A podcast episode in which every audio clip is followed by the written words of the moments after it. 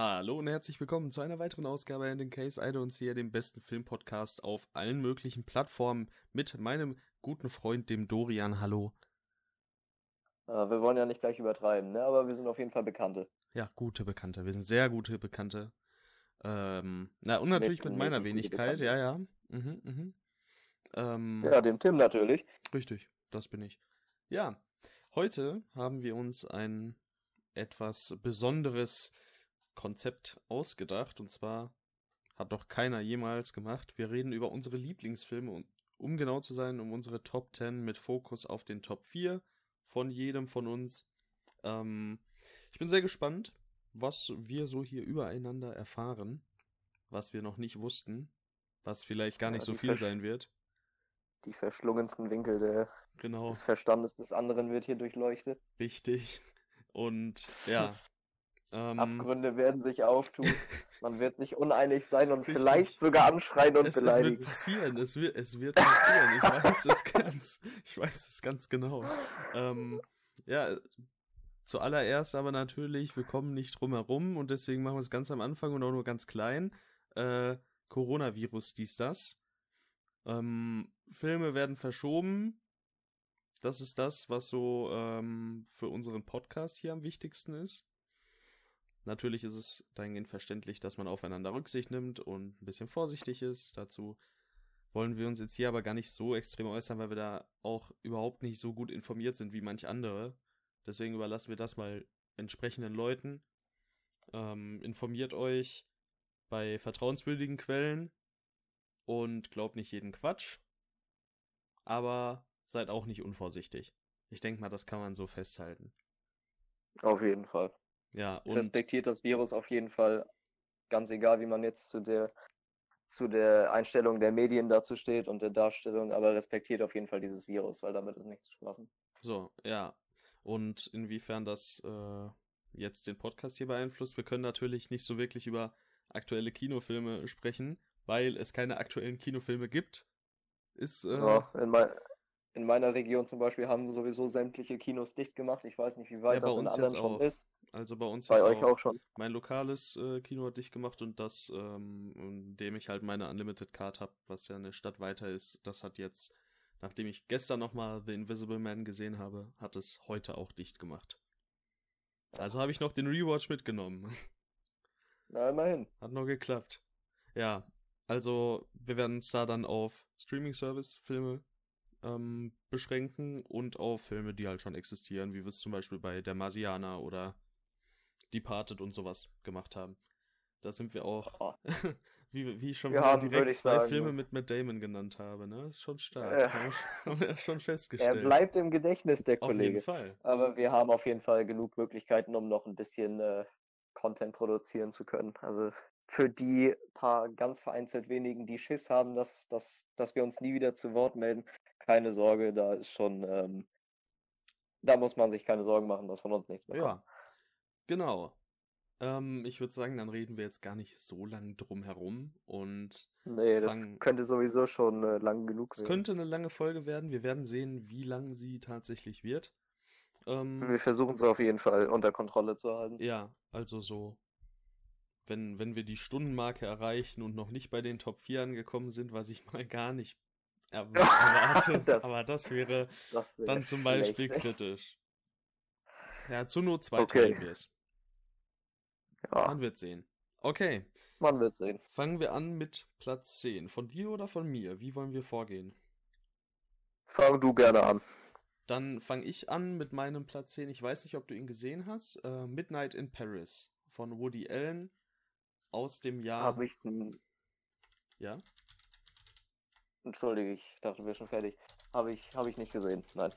Hast du nicht gesehen? Das ist eine ganz, ganz schwierige Sache. Aus dem Jahr 2011 äh, ist auf Netflix, wenn ich mich nicht irre. Und okay. ist eine, ähm, ja, ich weiß gar nicht, warum ich den so verdammt sehr mag, aber es ist einfach so eine sehr gemütliche, nostalgische äh, Story. Hat ein paar schöne Twists in der Handlung, einen total tollen Cast mit Owen Wilson in der Hauptrolle. Und ja, ich kann den mir einfach immer wieder ansehen. Also spielt zum Beispiel in kleineren Nebenrollen äh, auch noch Tom Hiddleston mit und ähm, Casey Bates ist auch dabei und Adrian Brody. Also ist schon sind schon ein paar coole Leute dabei. Würde ich jedem ans Herz legen, logischerweise, bei einem Fünf-Sterne-Film von mir. Aber ja, also es ist jetzt kein Film, der bei jedem die fünf Sterne äh, rauskitzelt, würde ich sagen. Da gibt's andere, wo ich ähm, jetzt eine Sehempfehlung deutlicher aussprechen würde. Dazu kommen wir ja jetzt gleich. Gut. Also bei dir hat's da dann einfach persönlich zu sehr gezündet. Ja, ja, ich finde den einfach okay. traumhaft. Traumhaft ist ein ja. Wort, das beschreibt den Film ganz gut. Gut, dann wenn du da schon nichts mehr zu sagen hast, würde ich mit meinem Platz 10 fortfahren. Ja, ich, ich dachte, wir halten uns kurz. So. Ja, genau. Dann ist das ergibt so... noch Sinn. Deswegen, ja. Aber ich habe lieber, ich hab lieber nochmal nachgefragt. Ja, ist ja okay. Ähm, und, und zwar ist mein Platz 10 ähm, von Paul Thomas Anderson, There Will Be Blood, mit Daniel Day-Lewis in der Hauptrolle. Ähm, ist ein fast dreistündiges Drama, was viele schon abschrecken dürfte. Ich aber muss dazu sagen, dass dieser Film ein, ein, eine Dynamik an sich legt, obwohl das Tempo so gering ist. Das ist so schwer zu erklären jetzt schon. Ich kann mich hier wieder nur um Kopf und Kragen wenden. Das ist bei den Favoriten irgendwie immer so. Man kann es nicht so richtig erklären, warum man sie klasse findet, aber es ist halt einfach so. Ähm, es ist ein Drama, wie ich es einfach noch nie gesehen habe. Auch durch die Unberechenbarkeit der Hauptfigur kommen da Szenen zustande, die einem wirklich den Atem verschlagen. Zumal dieser Film nicht nur die vielleicht beste Cinematografie hat, die ich je gesehen habe, sondern auch, und da bin ich mir nicht so hundertprozentig sicher, aber ich würde auf jeden Fall sagen, dass es somit die beste schauspielerische Leistung ist, die ich je gesehen habe. Denn was Daniel Day-Lewis hier abliefert, ist einfach Wahnsinn. Und würde diesen Film, für, vor allen Dingen für Leute, die auf lange Dramen stehen oder allgemein auf Dramen stehen, ist das wirklich eine Empfehlung wert. Ja, also ich habe den Film tatsächlich auch gesehen. Ähm, von mir hat er vier von fünf Sternen bekommen. Ähm, ich habe sogar die Buchvorlage mir danach gekauft und habe die hier, also werde die vielleicht auch irgendwann lesen. Schauspielerisch kann ich dir auf jeden Fall zustimmen. Äh, Daniel Day-Lewis und auch Paul Dano finde ich fantastisch. Gerade letzteren. Mm, mhm. Das ist jetzt zum Beispiel das mit der besten Kameraarbeit, das würde ich jetzt nicht so unterstreichen. Also ich finde sie sehr gut. Wirklich sehr gut, aber ich finde, da gibt es noch viele Filme, die eine weit bessere Kameraarbeit geleistet haben. Aber ich kann auf jeden Fall die Liebe für den Film äh, nachempfinden, vor allem wenn es wirklich bei jedem so bedingungslos äh, oder bei jemandem so bedingungslos gezündet hat. Ich habe so die ein oder andere inhaltliche, ja, ähm, nicht Schwäche darin gesehen, aber manche äh, Teile haben sich für mich einfach ein bisschen zu sehr gezogen und so. Ähm, ja, aber im Großen und Ganzen ist es ein verdammt guter Film auf jeden Fall. So, da möchte ich gar nicht irgendwie Nein zu sagen. Ja, dann fahre ich mit Platz 9 fort. Oh, ich höre dich. Ja, nicht. bitte. Jetzt. Ah, okay. ich habe nur nichts gesagt, weil ich ja. dachte, du schießt direkt los. Nee, ich habe um Erlaubnis gebeten. Ach so. Darf ah, ich? brauchst nicht um Erlaubnis fragen, Tim. Oh, das freut mich. Platz 9 ist der beste Film aller Zeiten, wenn man nach Letterboxd geht. Dementsprechend äh, Parasite. Oscar-Gewinner 2019, also beziehungsweise 2020, Verleihung 2020. Bestes Originaldrehbuch, bester fremdsprachiger Film, bester Film, bester Regisseur. Und er hätte noch viel mehr verdient. Ähm, ja, ich, ich weiß nicht, wer den Film noch nicht gesehen hat, aber wer den Film noch nicht gesehen hat, sollte ihn auf jeden Fall sehen. Es gibt einfach in diesem Film nichts, was nicht perfekt ist. Ähm, alles ist einfach einfach perfekt. Ähm, der einzige Grund, warum der Film trotzdem so niedrig, ähm, so niedrig in meiner Liste positioniert ist, ist, dass er mir persönlich nicht so viel bedeutet. Ähm, was aber meine Anerkennung und Bewunderung für den Film kein bisschen schmälert. Also, es ist einfach ohne Wenn und Aber einer der, wie kann man das sagen, einer der ähm, Filme mit den allerwenigsten Schwächen, die ich je gesehen habe. Ja. Ja, ich habe hab den Film auch relativ verzögert im Gegensatz zu den meisten gesehen und konnte mich auch direkt nach dem Kinoerlebnis anschließen, dass, dass ich da ein absolutes Meisterwerk gesehen habe, was Bong Joon-ho da zusammengeschustert hat. Ich auch faszinierend, ein Film, bei dem sich die Community grundsätzlich ja ziemlich einig ist, dass man einfach nichts über diesen Film wissen sollte, bevor man ihn sich anguckt. Das genau. möchte ich genau. nochmal betonen. informiert euch am besten über nichts.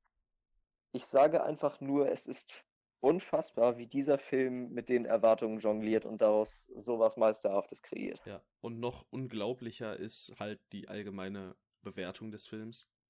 Wir haben einen Durchschnitt von 4,62 von 5 auf 322.363 Bewertungen.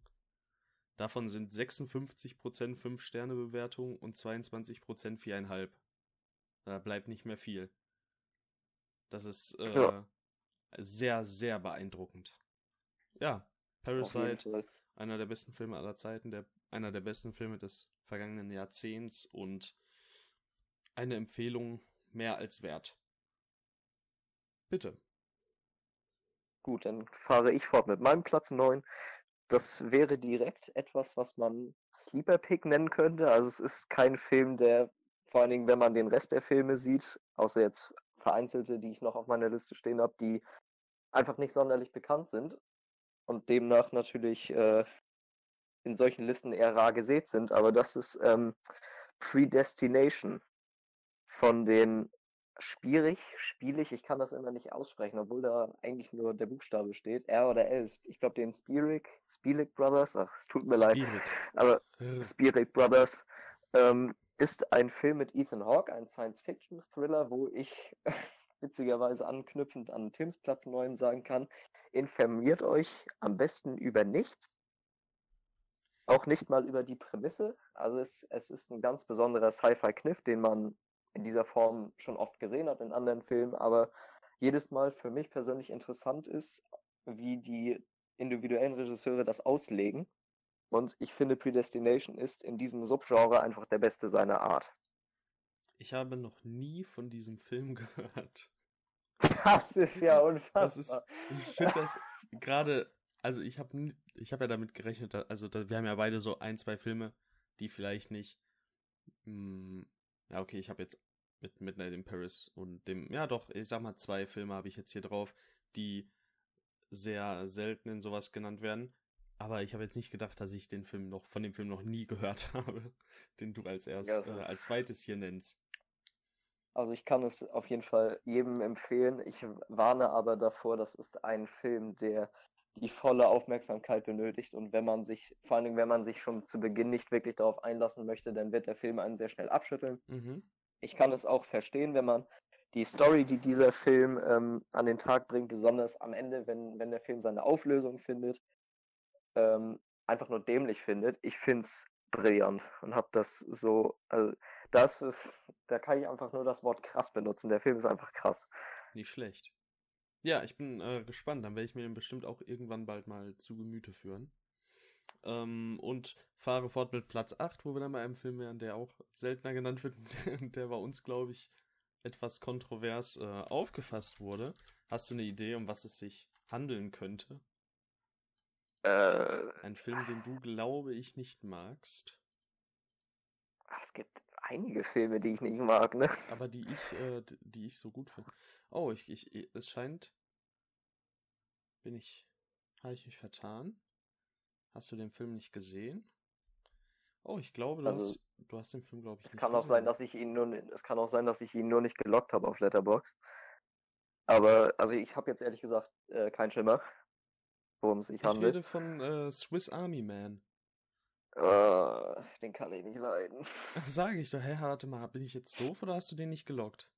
Ich habe den nicht gelockt, weil Aha. ich habe den vor meiner Letterbox-Zeit gesehen. Und okay. Ich ja, führe auf Letterbox nur die, die Diary-Entries, deswegen ist er nicht drin. Tja. Swiss Army Man, einer meiner absoluten Lieblingsfilme.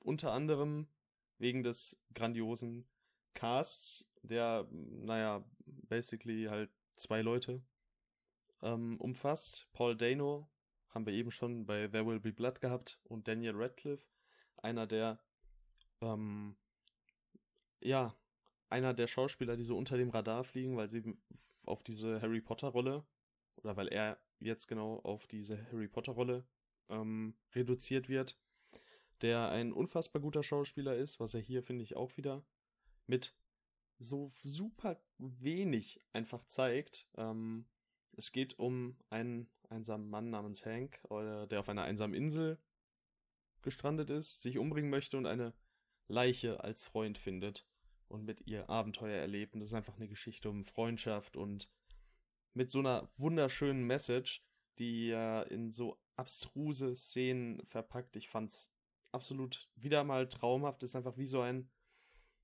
wie so ein Fiebertraum so ein bisschen. Ähm, ja, einfach, es hat einen Flow, den man sich einfach so hingibt. Ich kann verstehen, dass man den Film nicht mag. Ich finde ihn traumhaft. ja, aber genau das, was du nämlich jetzt gerade so gelobt hast, hat bei mir einfach nicht funktioniert. Ich finde diesen Film, auch wenn es im Grunde genommen kein, kein negativer Punkt an dem Film ist, aber in, in einer gewissen Umschreibung halt schon. Ich finde diesen Film einfach zu merkwürdig. Ja. Und ich hatte, ich hatte kein, ich hatte keinen Spaß an dem, was ich gesehen habe.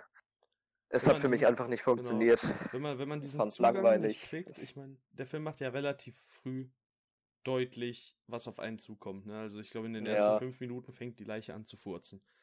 So, und wenn der äh. das, wenn du da schon sagst, boah, es ist doof. Ich glaube, doof trifft es am besten, weil albern, ich würde es jetzt nicht albern als Humor nennen. Ähm, da, da, fallen, da fallen, fallen mir ein paar Worte ein, aber es wäre, es klingt alles zu beleidigend. Ich will den Film jetzt auch nicht schlecht reden, weil jeder hat seine eigene Meinung, aber ich sag's trotzdem einfach mal so, wie es jetzt gerade als erster Gedanke in meinen Kopf gekommen ist. Ich finde diesen Film schwachsinnig. Ja, also, wobei, das kann ich halt, wenn man's, wenn man sich jetzt mal dieses Quirkige rausnimmt, ne? Wenn du mal das Quirkige aus der Geschichte rausnimmst, finde ich, also, es ist eine total tolle Prämisse, ähm, also eine total tolle ähm, Message, die der Film quasi rüberbringt. Falls du, ja, wahrscheinlich weißt du nicht mal mehr, worum, also was genau so. Nee, also ich habe den Film so ein bisschen aus, aus meinem Gedächtnis verbannt. Ja, also halt super viel auf Freundschaft Jahre her. und sei wer du bist und lass dich nicht unterkriegen und sowas. Und ich finde das einfach total toll, gerade wie es verpackt wurde. Einfach super kreativ. Würde ich jedem ans Herz legen, aber es ist ein Film, der, bei dem ich auf jeden Fall verstehen kann, wenn man ihn nicht so sehr mag wie andere. Aber er hat immer oh. noch einen Durchschnitt von 3,63. Das ist nicht. Ja, der, der Film hat eine große Fanbase. Auf jeden Fall. aufgenommen Also, der ja. kam ja auch, glaube ich, gar nicht so schlecht weg bei Kritikern und ich weiß nicht, wie es jetzt kommerziell ausgesehen hat. Ja, kommerziell jetzt wahrscheinlich nicht so sehr, aber 51% der Votings sind vier Sterne oder höher. Ja. Ja. Na dann. Na gut. Dann ja. ähm, fahre ich fort mit meiner, mit meiner Nummer 8. Und ein Name, der bei, bei in so gut wie jeder Liste mindestens einmal vorkommt, wenn es um die Lieblingsfilme oder halt um die besten Filme aller Zeiten geht und oh, auch oh. auf den Regisseur bezogen an sich, dann ist mhm. natürlich ein Name, der da ganz oft fällt, Christopher Nolan. Oh, ja, den ich nicht kommen sehen. ich dachte, du meinst und, jetzt Quentin Tarantino. Nein. Und ähm, hm. ich habe lange darüber überlegt, vor einiger Zeit, welcher Nolan ist denn nun dein Lieblings-Nolan? Ich habe noch nicht jeden gesehen. Und es gab zwei, die haben sich ein ganz hartes Kopf-an-Kopf-Rennen geliefert und ich musste heute noch schnell eine Entscheidung treffen, aber ich habe mich jetzt dafür entschieden, es ist Memento von Christopher Nolan mit Guy Pearce in der Hauptrolle, wo mhm. für mich einfach schon reicht, dass ich diese, die Grundgeschichte um diese Hauptfigur, die finde ich so brillant ja. Das, ich, war, ich war schon, als ich damals die DVD bekommen habe ähm, und mir hinten den Klappentext durchgelesen habe, worum es geht, war ich eigentlich schon total hypnotisiert von diesem Film. Ich wollte unbedingt sehen, wie der Film das auslegt und wie er das macht, ist absolut genial. Ich habe jetzt, also erstmal habe ich äh, an Tarantino gedacht, wo du angefangen hast mit Regisseuren. Ähm, ja. Jetzt die Frage, hast du einen Tarantino-Film drauf? Nein. Ich auch nicht. Ich habe damit gerechnet, dass einer von uns bei, also normalerweise ist ja so Tarantino in der Top 10, ja. hätte, würde ich mich jetzt nicht wundern. Sage ich mal so. Nee, überhaupt nicht. Aber ähm, in meinem Falle und wie wir jetzt auch wissen, in deinem Falle ja. nicht. Ja, deswegen, da war ich jetzt gerade, da habe ich schon gedacht, oh Mist, habe ich keinen drauf. Von ähm, Christopher Nolan habe ich auch keinen Film drauf. Kann ich jetzt schon mal so Ja, aber das ist ja jetzt kann man, da kann man dich ja jetzt nicht für kritisieren oder so. Nee. ich bin ja sowieso nicht so der, der größte Nolan-Fan. Es bezog, ja, das weiß ich. Es bezog sich ja jetzt auf die Allgemeinheit, Genau, dass Christopher Nolan ein sehr populärer Regisseur ist. Gerade sehr in populären Bezug, Film. gerade in Bezug darauf habe ich jetzt nicht mit Memento gerechnet, sondern mit einem von zwei anderen Filmen. Äh, würdest du einmal sagen, welcher der ist, mit dem er sich quasi gebettelt hat? Das ist Inception. Okay, weil mein Gedanke war, hat er jetzt Interstellar oder Inception? Interstellar oder Inception? Dann kam Memento, ich dachte mir so, okay, nicht schlecht. Interstellar ist, glaube ich, so mit, da bin ich mir nicht sicher, es, es wäre mit Prestige jetzt so die drei. Ja, Prestige, äh, Interstellar, Prestige, Inception sind auch meine drei Lieblingsfilme von ihm.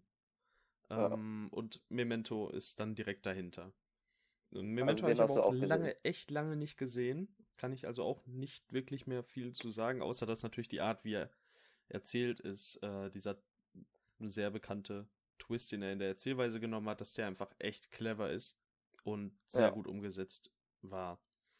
Und hoffentlich immer noch ist, wenn ich ihn jetzt das zweite Mal irgendwann sehe. Ähm, ich bin auf jeden Fall Also- gespannt. Ist ein super interessanter Pick. Ja. Ja, also, du wolltest also sagen? Ja, ich wollte nur noch dazu sagen, dass es für mich so ein Film ist, umso öfter man den sieht, umso mehr kann man dieses, dieses Konstrukt in seiner, in seiner Genialität noch erfassen. Zumindest kommt es mir so vor. Ja. Also, Also ich hätte da, ich hab, hab da jetzt nicht so die Bedenken, dass du ähm, den nach einem Rewatch vielleicht schlechter finden würdest. Ich würde eher sagen, du würdest ihn vielleicht sogar. Äh, Gehe ich jetzt einfach mal nicht von aus. Okay, ja, da wären wir natürlich bei einem Punkt, der auch noch das ein oder andere Mal in so einer Topliste thematisiert wird, der Wiederanschauungswert. Da Mhm. kommen wir bestimmt auch noch mal gleich zu, in dem ein oder anderen anderen Film. Ich fahre dann mal fort mit meinem Platz Nummer 7, der da wäre Whiplash von Damien Chazelle. Hast du den gesehen, ganz vorneweg? Hab ich gesehen, ja. Okay. Ähm, also, Damien Chazelle hat in den letzten zehn Jahren drei oder vier, drei oder vier Filme rausgebracht. Drei Filme rausgebracht, die alle mh, ziemlich, äh, ja, ziemlich gut weggekommen sind. Zwei von den Auf drei finde ich auch fantastisch, also Whiplash und La La Land fand ich super. Und ähm, bei Whiplash, da kommen wir auch zum Wiederanschauungswert ähm, und zu persönlichen Gründen, warum der Film in der Liste ist, denn auch bei Whiplash ist es so, eigentlich ähm, hat der Film mich selbst gar nicht so wirklich berührt. Aber der ist einfach wieder so makellos, meiner Ansicht nach. Ähm, so perfektes Filmmaking mit einem Finale, das sich über 10, 15 Minuten erstreckt, wo man einfach nur seines, äh, seinem Atem beraubt wird, seines Atems beraubt wird. Und man sitzt am Ende da, der letzte Schlag fällt und man klappt so in sich zusammen, so meine Fresse, was ein Film. Und ja, selbst wie jetzt bei mir zum Beispiel, ich bin kein großer ähm, Jazz-Fan, das Thema, was der Film hauptsächlich äh, auffasst. Ähm, auch wenn es ja im Grunde eine so, wie kann man das am besten sagen? Ähm, Junge will Erfolg. Geschichte ist. Ja, eine ne Traumjagd-Story, wenn du es so möchtest. Ja, genau, genau, das trifft's ganz gut. Ja.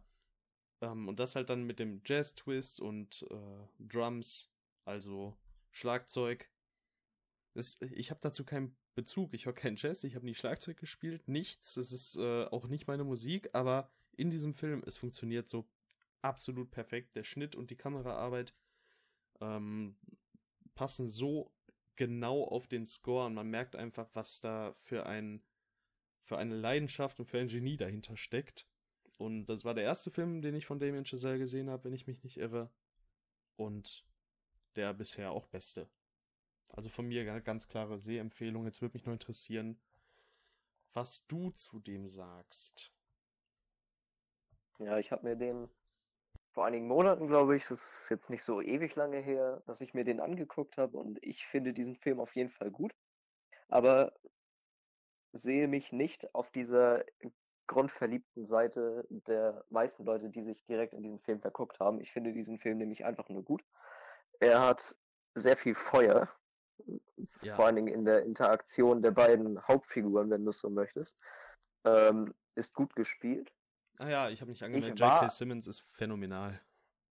Ich war aber nie drin. Also ich war nie ergriffen von diesem Film. Ich ähm, Schmerz. Und das, obwohl ich, obwohl ich mich in Musik verlieren kann. Gut, auch wenn Jazz jetzt nicht so unbedingt meine Musikrichtung ist, aber ich höre es mir trotzdem nicht ungern an. Ähm, ich konnte mit dem Inhalt, glaube ich, nicht so viel anfangen, wie ich letztendlich mir gewünscht hätte und finde diesen Film deswegen einfach nur solide. Ein solides Mhm, Drama, das mhm. mich aber, das, das sich nie nach mir ausgestreckt und gepackt hat. Es tut ein kleines bisschen weh, muss ich sagen. naja, ja. Also, ähm, J.K. Simmons ist einfach phänomenal in dem Film, finde ich. Ich meine, es kommt Oh, so, es kommt von ihm die Zeile, ich fick dich wie ein Schwein, das ist einfach traumhaft. Ich freue mich drauf, wenn J.K. Simmons sowas zu mir sagt. Ist einfach, es ist einfach klasse. Also, er hat, glaube ich, auch damals den Oscar als bester Nebendarsteller bekommen für die Rolle. Absolut zu Recht, wie ich finde. Ja, der Ja. hat mich auch zu einem richtigen J.K. Simmons-Fan gemacht, muss ich sagen. Hm. Ja, okay. Also, Okay, dann den musst du noch mal sehen. Der hat, glaube muss ich, ich. den musst du noch mal sehen, ja. Den habe ich mittlerweile auch Ah, vier oder ein- fünfmal gesehen. Eines Tages werde ich mir den auf jeden Fall auch nochmal angucken. Ja, ja, ja, irgendwann, ne? Dein Platz Nummer sieben, bitte. Ja, mein Platz Nummer 7 ist, und ab jetzt wurde es nämlich kritisch, schon vor einiger Mhm. Zeit, was denn äh, mein Platz 4 angeht. Ich habe mich damit nicht sonderlich leicht getan. Die Top 3 standen für mich schon lange fest, aber 4 bis 7, da haben die sich, da haben die richtig drum gerasselt, könnte man fast behaupten. Und deswegen steht zwischen all diesen Filmen jetzt kein großer Unterschied, möchte ich anmerken. Habe auf Platz 7 mich jetzt für Dan Gilroys Nightcrawler entschieden. Oh, Ähm, fantastischer Film. mit, mit, ähm, ja, in, Indeed. Mit, mit Jake Gyllenhaal in der Hauptrolle auch auf jeden Fall für mich seine, seine beste Rolle. Ähm, der Charakter Louis Bloom, den er da spielt, als, als ähm, gesellschaftsfähigen Soziopathen, ist erstens eine, eine unfassbar interessante Charakterstudie und zweitens eine, ich will mich nicht zu weit aus dem Fenster lehnen, weil ich jetzt auch kein Fachmann bin für sowas, aber eine gefühlt durchaus zutreffende Veranschaulichung der, der, der Medienwelt Mhm.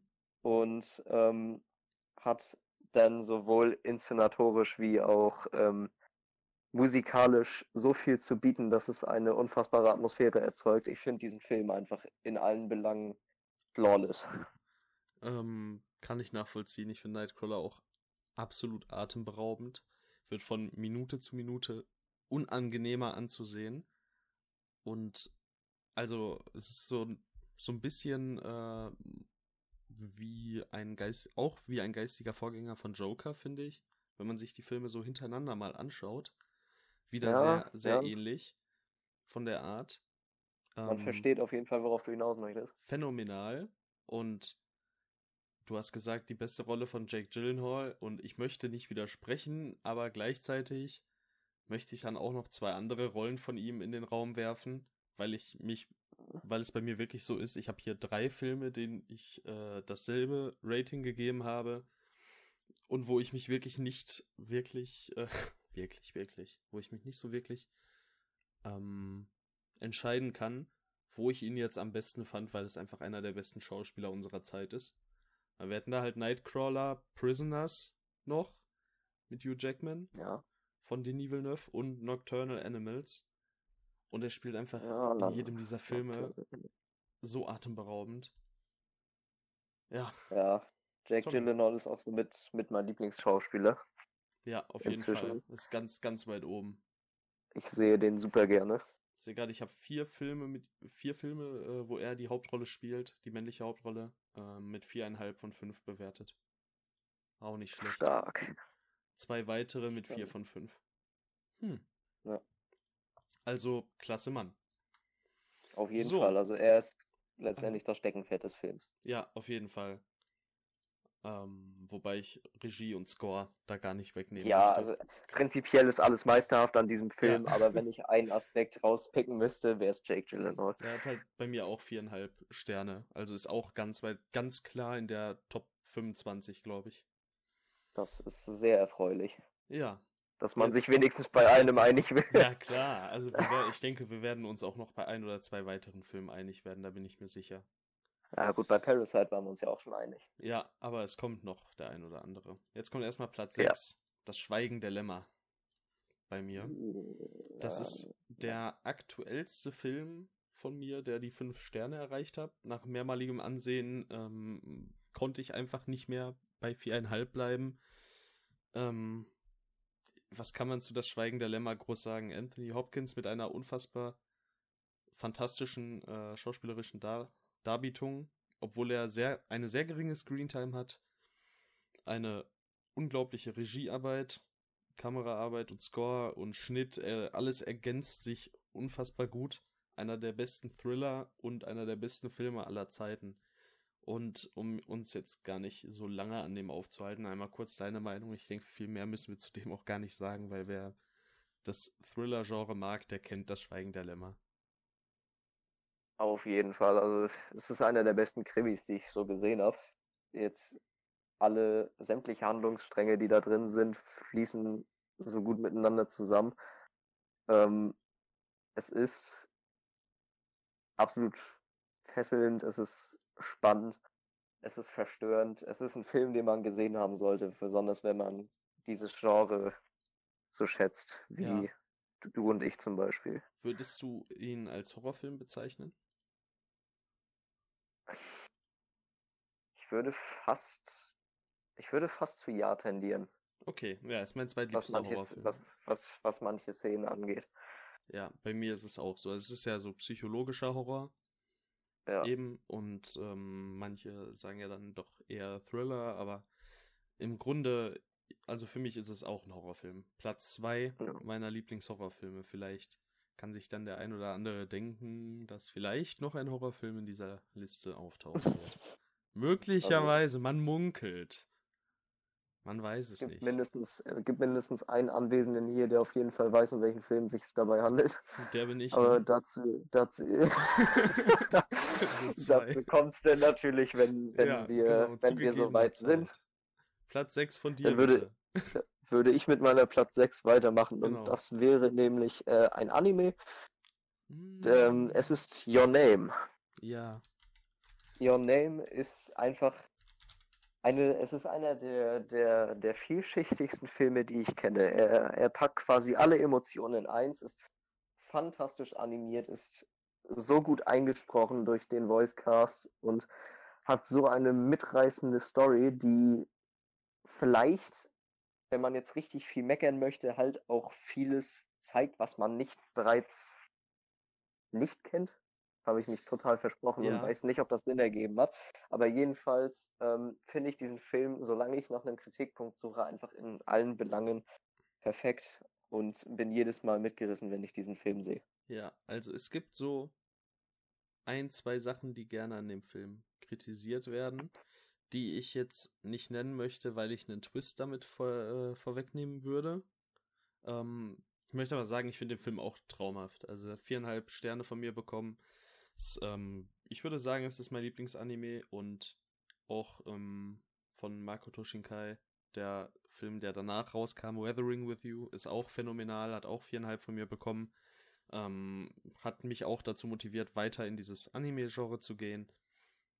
Einfach eine sehr schöne Geschichte mit liebenswerten Charakteren, mit einem spannenden Twist, den jeder mal gesehen haben sollte. Also ist, glaube ich, auch wieder auf Netflix noch wenn ich mich nicht irre. Ich glaube, der ist, ich glaube, der ist noch da, ja. Mal ganz schnell nach. Also auf jeden, auf jeden Fall zuschlagen, solange er noch da ist. Sonst. Schlag zu. Es sei denn, ihr könnt mit diesem Animationsstil nichts anfangen. Das muss dann natürlich jeder für sich selbst entscheiden, ganz klar. Aber ja. den dürft ihr nicht verpassen. Nee, auf gar keinen Fall. Wenn es sich um das Gegenteil handelt. Er ist super. Er ist einfach super. Da kann man auch einfach wenig dran aussetzen, finde ich. Ja. Okay. Toller Film. Toller Film. Kommen wir zu Platz 5, ähm, bei dem ich mir nicht sicher bin, ob du ihn gesehen hast. Es handelt sich um Uhrwerk Orange. Nee, habe ich nicht gesehen. Oh Mann, guck ihn dir an. Stanley Kubrick at its best. ähm, einer der besten Regisseure unserer Zeit. Also der, ich sag mal, der Generation vor uns. Ist ja nicht unserer Zeit, weil er ist tot. Nicht mehr. oh, Digga. Unserer ist einer, einer der besten Regisseure der vergangenen er hat auf jeden Fall Jahre. viele Meilensteine ja, zu verbuchen. auf jeden Fall. also wenn man, wenn man in seiner Filmografie Filme wie Shining hat oder Ovek Orange eben oder Full Metal Jacket Eyes 2001. Ähm, dann hat man Eyes auf jeden Wide Fall was Shut. erreicht. Eyes Wide Shut ist jetzt noch der, den ich, äh, von denen, die, äh, die ich gesehen habe, der mir am wenigsten gefiel. Ähm, Mhm. aber der, der ist immer noch eine 6,5 von 10, also ist immer noch ganz gut. Ähm, Ja. ja, Uhrwerk Orange äh, punktet vor allem mit einer total düsteren ja, Zukunfts äh, Vorhersage, sage ich mal. Ähm, ist ein sehr pessimistischer Film in allen möglichen Belangen, überzeugt mit einer phänomenalen Kameraarbeit, wie man es von Stanley Kubrick gewohnt ist. Ähm, eine Drei-Akt-Struktur, die besser als in quasi jedem anderen Film, den ich kenne, funktioniert. Und mit einem fantastischen Malcolm McDowell in der Hauptrolle. Wer den Film noch nicht gesehen hat, der sollte ihn sich angucken. Es ist ähm, wieder etwas düsterer, ohne irgendwie gruselig oder so zu sein, sondern es ist einfach eine nicht so angenehme Story. So ein, Also ein recht pessimistischer ja, Film. genau. Aber muss man gesehen haben, finde ich. Okay, merke ich mir. Ist auch somit einer der letzten großen Kubricks, die mir noch fehlen. Mhm. Was fehlt dir noch, Okay, wenn ich kurz. ähm, ja, Full Metal Jacket ist ja auch noch relativ groß, ne? ja. Ja, den also ich eigentlich nicht. sind Ich- alle Kubricks groß. Ja, ich weiß jetzt nicht, wie, wie bekannt im Gegensatz zu anderen genannten jetzt auch zum Beispiel sowas wie Dr. Strangelove ist. Ja, den habe ich zum Beispiel Aber- auch noch nicht gesehen. Von dem habe ich ehrlich gesagt auch so in dem Sinne noch nie was gehört. Ich Mhm. weiß nicht, worum es geht, also ich Ich- höre nur den Namen immer mal ja wieder. Kalter Krieg, meine ich. Und das ist ja dann auch Ja. wirklich eher so englische, äh, englische, amerikanische Geschichte. Das ist, glaube ich, hier bei uns sowieso nicht so bekannt. Aber ich glaube, es wird in Amerika in relativ vielen Schulen auch durchgenommen. Hm. Also dementsprechend ist es, glaube ich, einfach so nicht äh, wirklich bekannt aufgrund der Tatsache, dass wir aus Deutschland kommen. Ja, Ja, gut. gut. Dann würde ich von Stanley Klu Ja. Sta ja genau, Staniel von Stanley Kubrick abspringen und auf meine Nummer 5 gehen. Mhm. Und die Nummer, die Nummer 5 war sehr lange meine Nummer 4, bis sie vor gar nicht allzu langer Zeit von der amtierenden Nummer 4 rausgekegelt worden ist. Und zwar ist das der, der zweite Film in meiner Liste mit Jack Gyllenhaal. Und zwar handelt es sich um Denis Villeneuve's Enemy. Ja, kann Ähm, ich auch nachvollziehen. Enemy ist, glaube ich, so unter Villeneuve's ähm, Filmografie eher unbeliebt, wenn nicht andere? Filme. Also der Film prinzipiell ist, ist nicht schlecht weggekommen oder so, aber ich glaube, es gibt Leute, also es gibt Villeneuve-Fans, die präferieren Filme wie Sicario oder den Blade Runner 2049 halt vor Filmen wie Enemy.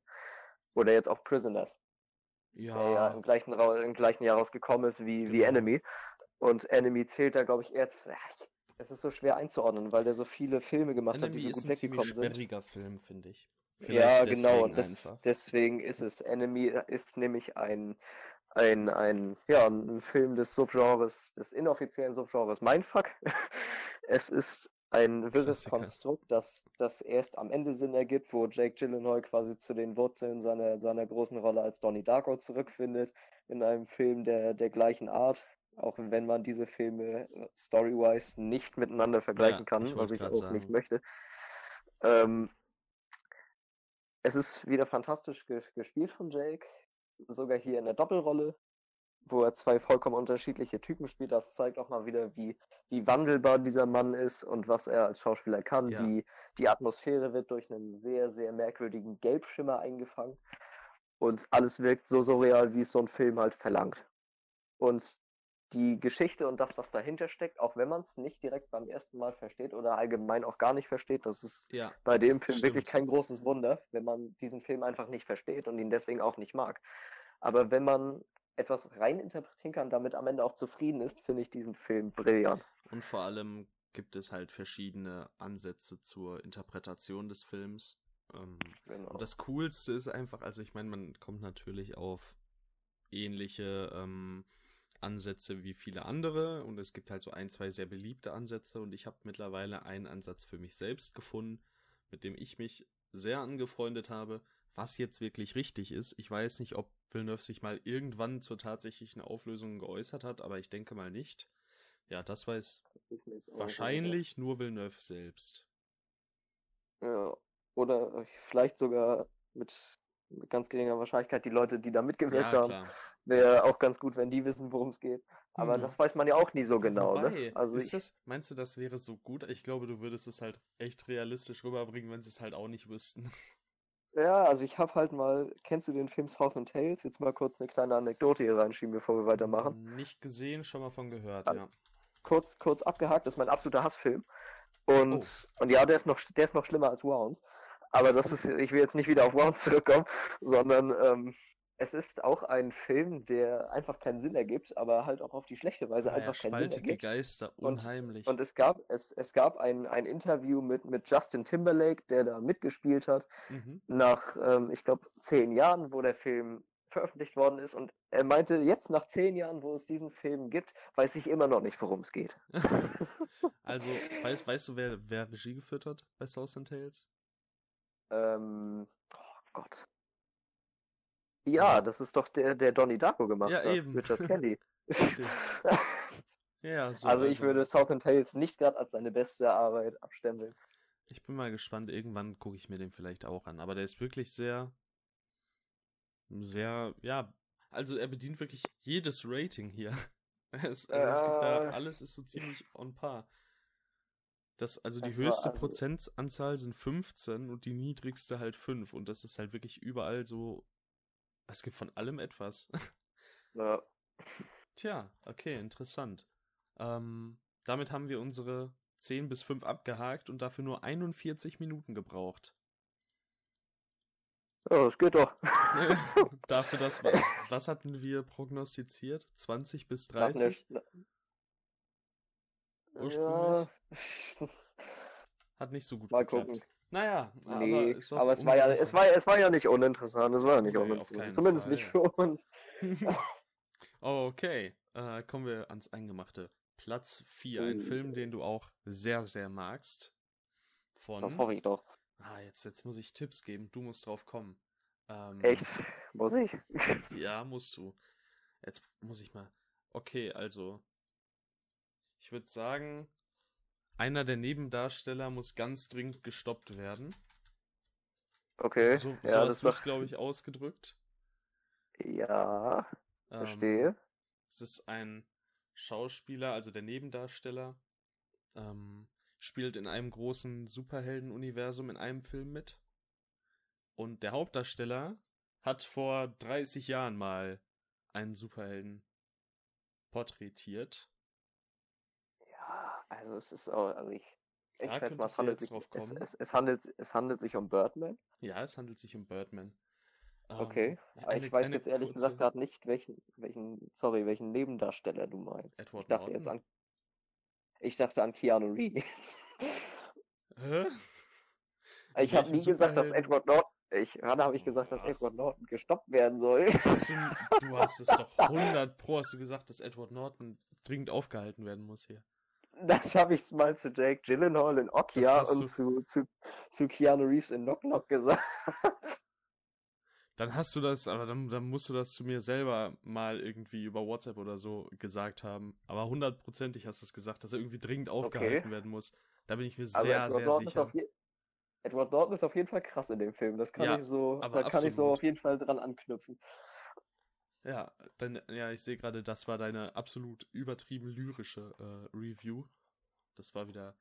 Ja, da kriege ich die Krise, wenn ich sowas sehe. Okay, einmal ganz kurz den Film zusammengefasst. Ähm, ich habe mir hier vier Zeilen runtergerattert. In Birdman geht es um den. Ey.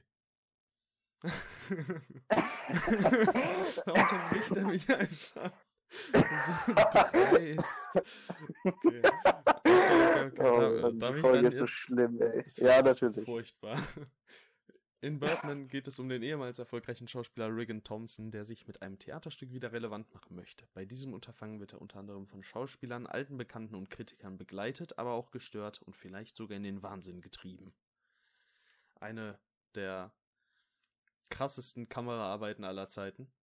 Also Ja. Zusammenarbeit von Kamera und Schnitt in einem Film von Alejandro González Inarritu. Dieser Name geht so wunderbar über die Zunge, es ist ein Traum. Dass Ähm, du weißt, wie du das aussprechen sollst. Respekt. Ja. Hätte ich jetzt nicht gekonnt. Kann ich auch jetzt schon wieder nicht. Also, es hört sich super an, finde ich. Ähm, ja, also eigentlich wieder mal so ein sehr fehlerfreier Film. Michael Keaton in der Hauptrolle spielt so gut wie wahrscheinlich noch nie und ähm, Edward Norton, Emma Stone, äh, Naomi Watts, Zach Galifianakis sogar oder Galifianakis. Stimmt. Ähm, ein fantastischer Cast, aber gerade Keaton und Norton sind halt unglaublich. Ähm, ja. Es ist fantastisch. Dieses One-Shot-Feature, das 1917 ja auch aufgegriffen hat, um auf einen früheren Podcast äh, zurückzukommen, den man sich natürlich im Anschluss an diesen hier anhören kann. Ähm, Komm ruhig dichter, nicht, dass die Leute uns nicht hören. genau. ja, ähm, es funktioniert makellos. Es ist super umgesetzt. Man erkennt die Cuts oft nicht. Das ist das, was so ein Film, finde ich, auch ausmacht. Ähm, es ist eine unglaublich interessante Geschichte, die von Minute zu Minute an Fahrt aufnimmt, dabei aber nie den Fokus auf den Charakteren verliert, was finde ich sehr bemerkenswert ist. Ähm, der Film lebt einfach davon, dass dieser gefallene Schauspieler ähm, auch auf Michael Keaton in gewisser Weise eben zutrifft. Ich meine, er hat eben in den 80ern, 90ern seine äh, Hochs gehabt. Das kann man, glaube ich, nicht abstreiten. Und von da an, so in den 2000ern, 2010ern, eigentlich sehr an Relevanz eingebüßt. Und dann kommt er mit Birdman zurück, der bei den Oscars so viel absahnt und ihn wieder quasi nochmal richtig groß gemacht hat. Und in diesem Film geht es um einen gefallenen Schauspieler, der nochmal mit einem Stück zu großem Erfolg möchte und es ähm, ja, schafft oder auch nicht. Man weiß es nicht. Man weiß es nee, nicht. Das wollen wir jetzt natürlich nicht vorwegnehmen. Von also mir auf jeden Fall eine Sehempfehlung. Ja, wollte ich auch gerade sagen. Von mir auf jeden Fall auch dringende Guckempfehlung. Der Film ist grandios ich wüsste jetzt auch nicht, was ich da viel groß zu sagen soll. Der Film ist halt sehr eigensinnig, das merkt man von Frame, von Frame 0 bis, bis zum letzten. Ähm, hat sich seinen Größenwahn aber auch in gewisser Weise vollkommen verdient. Es ist wirklich ähm, es fällt so one schwer. of a kind. Es ist, es ist wirklich schwer zu ja. beschreiben. Es ist ein Film wie kein anderer, wie manch anderer Film halt auch ein Film wie kein anderer ist. Ja. Auf jeden Fall angucken. Ist der noch auf Netflix verfügbar? Ich gucke nach. Er ist noch auf Netflix verfügbar. Also auch da äh, dringend vorbeischauen, bevor er runtergenommen wird oder sowas. Genau, und man muss halt auch nochmal anmerken, der Score ist, finde ich, verdammt stark auch mit Ja, das Trommeln. ist richtig nice. Es ist ja. was, was man auch noch nie gehört hat, aber es funktioniert in diesem Film einfach so gut, obwohl es auf dem Papier war, so blöd ist. Ich war auch ein bisschen erstaunt darüber im positiven Sinne, wie wenig ich davon genervt war. Ja. Vor allem, es ist ja nicht mal wirklich eine, sowas Lyrisches. Es ist einfach wirklich so ein, gibt einem achtjährigen Kind zwei Schläger und lasse trommeln. So ein bisschen. Ja. So, so, so, so wirkt so ein bisschen, aber es, es passt das so perfekt. Passt so gut. Und wie der Film noch übernatürliche äh, Elemente einwirft gegen Ende und wie der Film eben umgeht mit Drogenkonsum, Alkoholkonsum und Depressionen ähm, und das nicht nur eben bei einem Charakter, sondern über mehrere Charaktere hinweg, vor allem das letztere. Ich finde es einfach bemerkenswert. Also, der Film ruht sich, anders als es für mich persönlich der Fall bei 1917 war, nicht auf seinem atemberaubenden äh, Feature des One, One-Take-Films aus, sondern er hat halt auch was zu erzählen und macht das auch mit Bravour. Also, für mich mein Platz 4. Die Top 4 waren bei mir übrigens komplett klar. Gab es keine, keine Probleme bei der Auswahl. so. Ja, nur die Platz 4 hat sich bei mir ein bisschen schwer getan, aber die ersten drei. Auch wenn es da erst vor kurzem eine Änderung gab in den ersten Platz, in den ersten drei Plätzen, ja. ähm, steht das alles eigentlich relativ fest.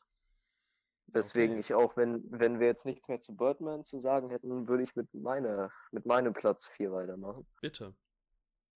Auch ein Film, der, den viele vielleicht nur als solide oder nicht mal als besonders gut im besten Falle, äh, im schlechtesten Falle aufgreifen würden, ist von 2018 Lee Reynolds Upgrade. Ist ein Science-Fiction Rache-Thriller ähm, in dem es um Folgendes geht. Äh, Great Trace ist der Hauptcharakter in einer, ja, in einer Zukunftswelt, wo Maschinen quasi alles für die Menschen machen. Autos fahren von selbst und das Haus bedient sich quasi auch von selbst und es ist ähm, abgefahren, wie weit die Welt da vorangekommen ist. Aber er ist einer, der eher mit den Händen tätig ist und diesen, diesen äh, ganzen futuristischen Kram nicht ganz Folge leisten möchte, weswegen er halt so eine Identifikationsfigur ähm, darstellt für, für jeden, der zweifelt an sowas, wie halt zum Beispiel ich, weil ich habe großen Schiss vor sowas.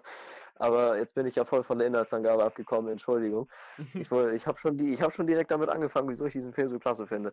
Aber jetzt erstmal nochmal zum Inhalt. Also Great Trace ähm, wird während einer Autofahrt mit seiner Freundin überfallen, wobei sie getötet und er querschnittsgelähmt zurückgelassen wird, nachdem, ähm, sein, nachdem er seinen neuen Alltag beginnt als ähm, das klingt so fies, aber es passt es so gut zusammen als, als ähm, verkrüppelter Witwer. Das soll jetzt gar nicht abwertend klingen oder sowas, aber ich wusste jetzt nicht, wie ich das schnell zusammenfassen soll. Und ähm, ja, nach, nach, nachdem er seinen neuen Alltag einigermaßen eingeräumt hat die Polizeiarbeit sich eingeschaltet hat, wird äh, er von einem jungen Erfinder aufgesucht, der ihm anbietet, einen Chip in seinen Nacken zu implantieren, der ihm seine vollen motorischen Fähigkeiten zurückgibt, womit er sich dann auf die auf die Suche nach den Mördern seiner Frau begibt. Ja. Und ähm, dieser Film ist, ich, ich habe so oft in Gesprächen mit anderen Leuten ähm, immer wieder erwähnt, dass Old Boy so der beste Revenge-Thriller für mich ist.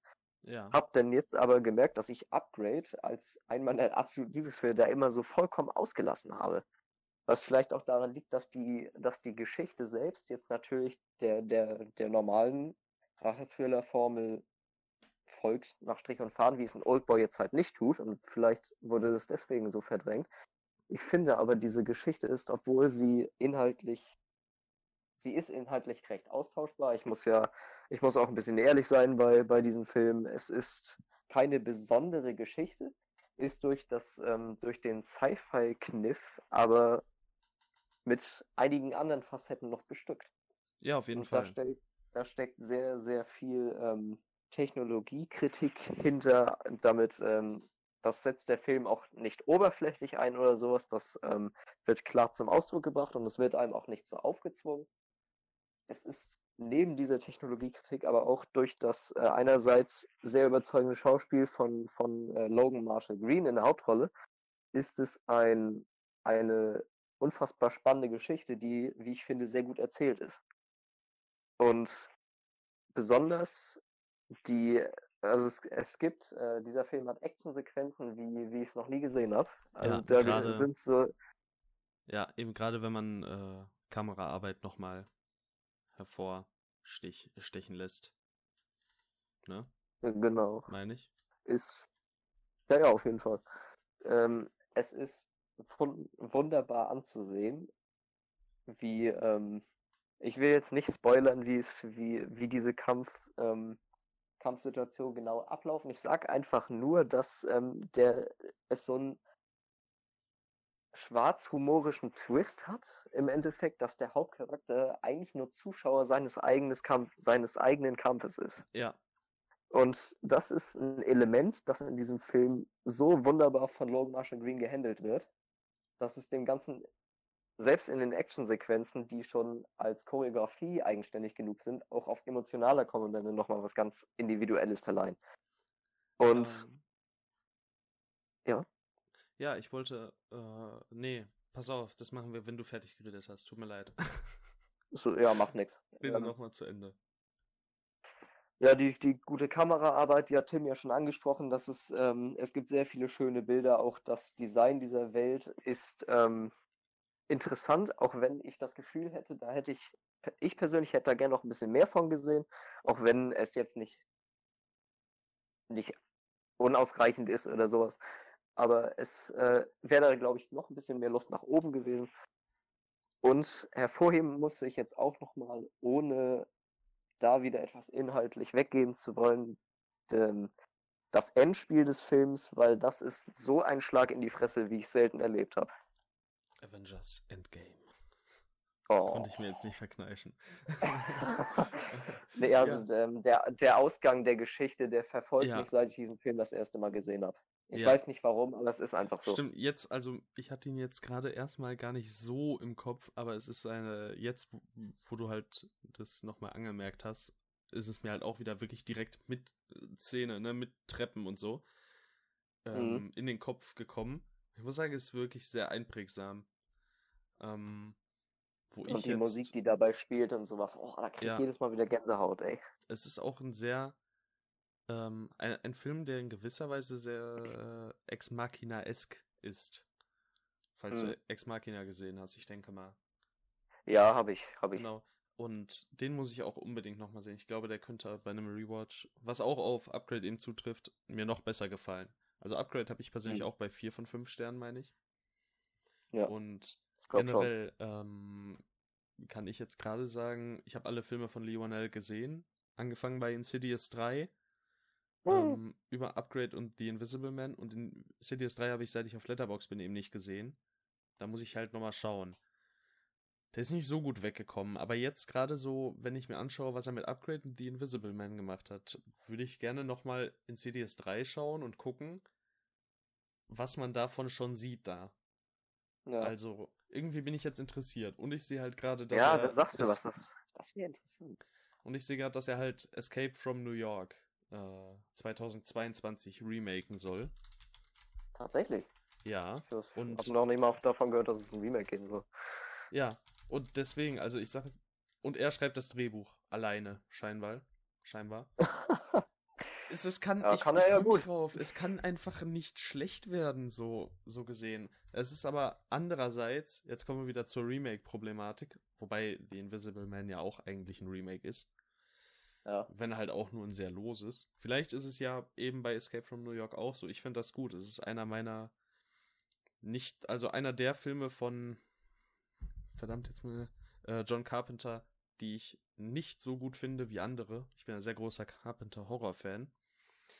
Da hat mich der Escape from New York schon ein wenig enttäuscht, muss ich sagen. Ähm, Das ist ja schade. Ich wollte wollte gerade als Fun Fact, ich wollte gerade als Fun Fact einwerfen, der jetzt auch fast in die Top 10 geschafft. Oh, ja, crazy. Also bei mir, ich fand den nicht so gut.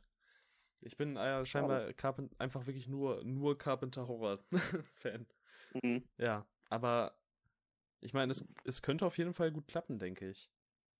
Ja, Vor allem, Ja, wenn also- man mehr Action reinwirft. man kann in den Regisseur auf jeden Fall sehr viel Hoffnung stecken. Genau, ich hätte bis vor drei Monaten hätte ich genau dasselbe auch noch gesagt über, ähm, jetzt fällt mir der Name nicht ein, äh, Nicolas Pesk oder Pesque, der äh, The Grudge nochmal gemacht hat. Ja, Ja, und halt The Eyes of My Mother ist ein echt guter Film und Piercing ist ein fantastischer Film und The Grudge hat aktuell einen Durchschnitt von 1,6. das ist nicht so gut, ey. es ist nicht so gut. das habe ich Film- bei das habe ich bei einem aktuellen Horrorfilm das letzte Mal mit 1,2 bei Slenderman gesehen. Ja, ich möchte jetzt nichts sagen. Muss man halt gucken, ähm, wie man Horror definiert, aber ich meine, The Last Thing He Wanted war auch nicht so schön anzusehen. Der hat halt jetzt das, ist, 1,8. das ist der wahre Horror. Das ist der wahre Horror. Der hat sogar, ich, ich sehe jetzt gerade, der hat nur 3400 Ratings. Ja Mit gut, Netflix-Filme kommen da sowieso nicht Aber so mit breit dem. Cast. Ja. Anne der Hathaway, Ben Affleck, Willem Dafoe. Ja, es, also man, es, Und es Rosie gibt kein, Perez. die, diese, Ey, was? Ist Dieser auch in Birds of Prey. um- ja, also um diesen Film nochmal jetzt kurz abzuhaken, weil wollen, über den haben wir ja auch schon nochmal einen Verweis auf eine andere äh, Podcast-Folge. Mhm. Haben wir auch schon drüber gesprochen, The Last Thing You Wanted, dieser Film gibt einem keinen Grund, ihn zu sehen. Nein, richtig. Naja, okay. Ja, äh, haken wir das ab. Kommen wir zurück zu Upgrade, falls es da noch was gibt.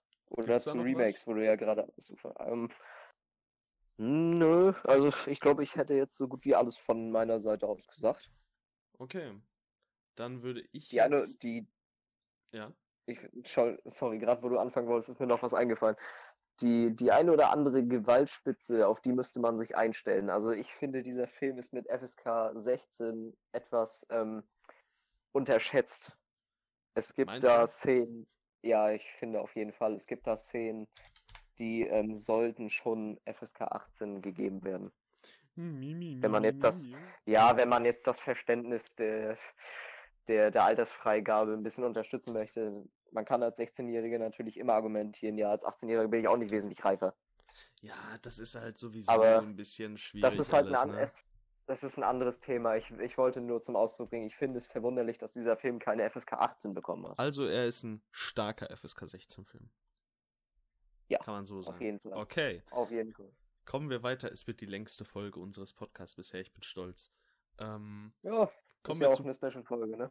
Kommen wir Passt ja zu irgendwie. Platz 3 bei mir. Und es handelt sich um keinen geringeren Film als die Truman Show. Ja. Im Film Die Truman Show geht es um Truman Burbank, der als einziger in seiner künstlich kreierten Stadt nicht weiß, dass sein ganzes Leben eine Lüge ist und für Millionen Menschen rund um die Uhr live ausgestrahlt wird. Von Geburt an. Es ist ein äh, Vorreiter von Black Mirror, ein geistiger Nachfolger von Twilight Zone, ähm, ist auch heute noch aktuell wie nie. Einfach ein zeitloses Thema, ähm, die Angst vor der totalen Überwachung. Ähm, Jim Carreys mit Abstand beste Performance als Schauspieler, wie ich finde. Ähm, ähm, ähm, ähm, ich kann einfach nichts über diesen Film sagen. Es ist so, Jim Carrey, Jim Carrey ist so das, was mich an diesem Film am meisten überzeugt. Ne? Also die Kamera und der Score und so, es ist alles wirklich sehr gut, aber nichts davon ist meisterhaft. Es ist die Story und der Charakter eben. Der, äh, also der Handlungsverlauf und der Charakter und seine Entwicklung. Der, äh, oder das sind die Sachen, die den Film eben so fantastisch machen. Und gerade Jim Carrey, der ja oft auf Rollen wie äh, die Maske oder was weiß ich, der Ja-Sager oder Mr. Poppers Pinguine reduziert wird. Halt auch der so. Grinch. Oder auf den Grinch, ja, äh, halt auch so Klamauk-Sachen, sag ich mal. Ähm, da kommt dann so eine Performance, wo er immer noch seine komödiantischen Aspekte auf jeden Fall spielt. Und er macht so fabelhaft. Er spielt halt auch emotionale, tief unter die Haut gehende Momente mit so einer krassen Bravour, wie man sie selten gesehen hat. Eine der besten schauspielerischen Leistungen für mich persönlich, die ich je gesehen habe. Es ist ein. Was? Ja? Ja, entschuldige, für zuerst zu Ende. Ja, ich, es ist ein phänomenaler Film, wollte ich sagen. Ach so. Ja, um nochmal an den, an deinen äh, großen, größten Pluspunkt bei dem, bei dem Film anzuknüpfen, der da wäre Jim Carrey. Ich finde, Jim Carrey ist, wie du schon meinst, in der Hinsicht auch einfach ein unterschätzter Darsteller, weil er, ähm, er hat für mich so eine, trotz, ähm, egal wie die Situation gerade aussieht, ob es witzig ist oder nicht, hat er so eine, obwohl seiner, also trotz seiner heiteren Art, die er immer an den Tag bringt und ständig am Grinsen ist, hat er, trägt er so eine Melancholie in sich, die Ja. irgendwie voll auf einen überspringt. Es ist fantastisch. also Das hat für mich bei, Mhm. der, bei der Truman Show voll durchgezogen. man merkt einfach durchgehend, da ist irgendwas, ist da nicht ganz richtig. Ja. Ähm, und Melancholie, du hast es perfekt gesagt, nach ähm, der Truman Show äh, hat er nie wieder dieses schauspielerische Niveau erreicht, bis 2018 die Serie Kidding rauskam. Ich weiß nicht, ob du von der schon mal gehört hast. Nee, ich dachte, du wolltest jetzt sagen, bis zum neuen Sonic-Film. Bis zum neuen Sonic-Film natürlich auch, da ist er auch phänomenal drin. Aber der, ich, der ist da wirklich echt klasse, muss man sagen. Ja, da- auf jeden Fall. da Aber super. das wäre das wär jetzt nicht vergleichbar mit der Truman Show. Und Ich, ich dachte schon, oh Nein. Gott, er bringt jetzt Sonic. Nein, nein, bis, bis Kidding. Äh, Kidding ist eine, eine Tragikkomödie als Serie. Es gibt jetzt zwei Staffeln, die zweite ist aber in Deutschland noch nicht angelaufen. Ähm, Jim Carrey ist die Hauptrolle als Mr. Pickles. Das ist so ein bisschen, ähm, ja, so, wie hieß hier der Film mit Tom Hanks, ist es doch, der jetzt auch für den Oscar nominiert war, als bester Nebendarsteller. Boah. Äh, A Beautiful Day in the Neighborhood, glaube ich, heißt so. er. Und Was jetzt gerade auch da, nicht wieder ist. da geht's ja auch um diese, diesen Typen, der halt in Amerika diese jahrelange Kinderserie hatte. Ähm, den man hier in Deutschland halt nicht so wirklich kennt. Und das ist so ein bisschen, geht auch so in die Richtung. Also er spielt quasi jemanden, der so, so eine Blau und Schlau-Serie hat, sag ich mal. So ein bisschen. Und in seinem Leben geht halt alles den Bach runter. Und er ist aber trotzdem für diese Kinder quasi da und möchte immer einfach das, das Schöne im Leben ausstrahlen. Und es geht, ab, ab einem gewissen Punkt geht es einfach nicht mehr. Es ist so, so eine sehr, ja, es ist eine Tragikomödie, die auch super schwer in Worte zu fassen ist. Jim Carrey ist phänomenal darin und wird unter anderem von Catherine Keener und äh, Judy Greer unterstützt. Ähm, solltest du dir unbedingt mal anschauen. Es gibt da viel drin zu lachen, aber es gibt auch genauso viele Momente, die super traurig sind und es gibt dann einfach teilweise auch Momente, die wirklich brutal sind. Einfach wirklich so Okay. ein richtiges in die Fresse. Und es gibt auch ein, zwei blutige Szenen. Ja. Also es ist ein sehr großer Mischmasch, den man nicht erwartet. Möchte ich an der Stelle dann auch mal auf Serien überspringen und sagen, guckt euch das unbedingt an. Okay. Ja, Kiddings. Kidding. Also Kidding. quasi wie, wie Scherz. Kidding, just kidding. Ja, ja. Habe ich auch noch nie gehört. Gut, Ist grandios. Okay, alles klar. dein Platz 3. Ja, ähm, da ist es jetzt schon wieder direkt schwer, schwierig, weil ich habe eigentlich nicht vor, diesem Film eine Inhaltsangabe zu geben, weil ich ich will einfach nichts dazu sagen. Es ist ein Film, den man einfach nur sehen sollte. Es bringt auch nichts, sich darüber im Vorhinein zu informieren, weil es kann einen eh nur auf eine falsche Fährte locken. Und zwar handelt es sich von, ähm, von Mark Forster aus dem, ähm, äh, aus dem Jahr Sänger. 2000. Nein, nicht der Sänger, sondern Sack, der Regisseur von, von World War Z zum Beispiel. Ähm, es ist äh, Stay von, ähm, nee, habe ich schon gesagt, aus, zwei, aus dem Jahre 2005 mit Ewan McGregor, Ryan Gosling und Naomi, Naomi Watts in den, in den tragenden Rollen. Und Mhm. für mich bis heute, also für mich der kriminell unterbewertetste Film bis heute. Der Film ist nicht besonders gut weggekommen, hat Ja. auch keinen großen Bekanntheitsgrad, weil Ja. er er passt sich einfach kein, keinen, keine, keiner Charakteristik an, die man kennt, wo man sich dann sagt, diesen Film gucke ich mir jetzt an. Es war damals auch eher ein Zufall, dass ich den gesehen habe und ich war so umgehauen von dem, was ich da gesehen habe. Also Stay ist ein, auch ein Film, ein Mindfuck-Film. Mhm. Ähm, ich sag einfach mal, ich sag einfach ganz kurz, es, es geht darum, oder ich versuche es jetzt doch ohne irgendwie zu spoilern oder euch auf eine falsche Fährte locken zu wollen, aber es geht auf jeden Fall darum, dass, dass Ryan Gosling einen jungen Kunststudenten spielt, der sich umbringen möchte und Ewan McGregor spielt seinen, seinen, seinen Psychologen und möchte das verhindern. Ich denke, das ist die ungefährlichste Zusammenfassung von den Geschehnissen, die man wissen kann. Und Ja, daraus auch einfach entwickelt sagen sich. können, McGregor will verhindern, dass Gosling stirbt. Fertig. So. Auf jeden Fall.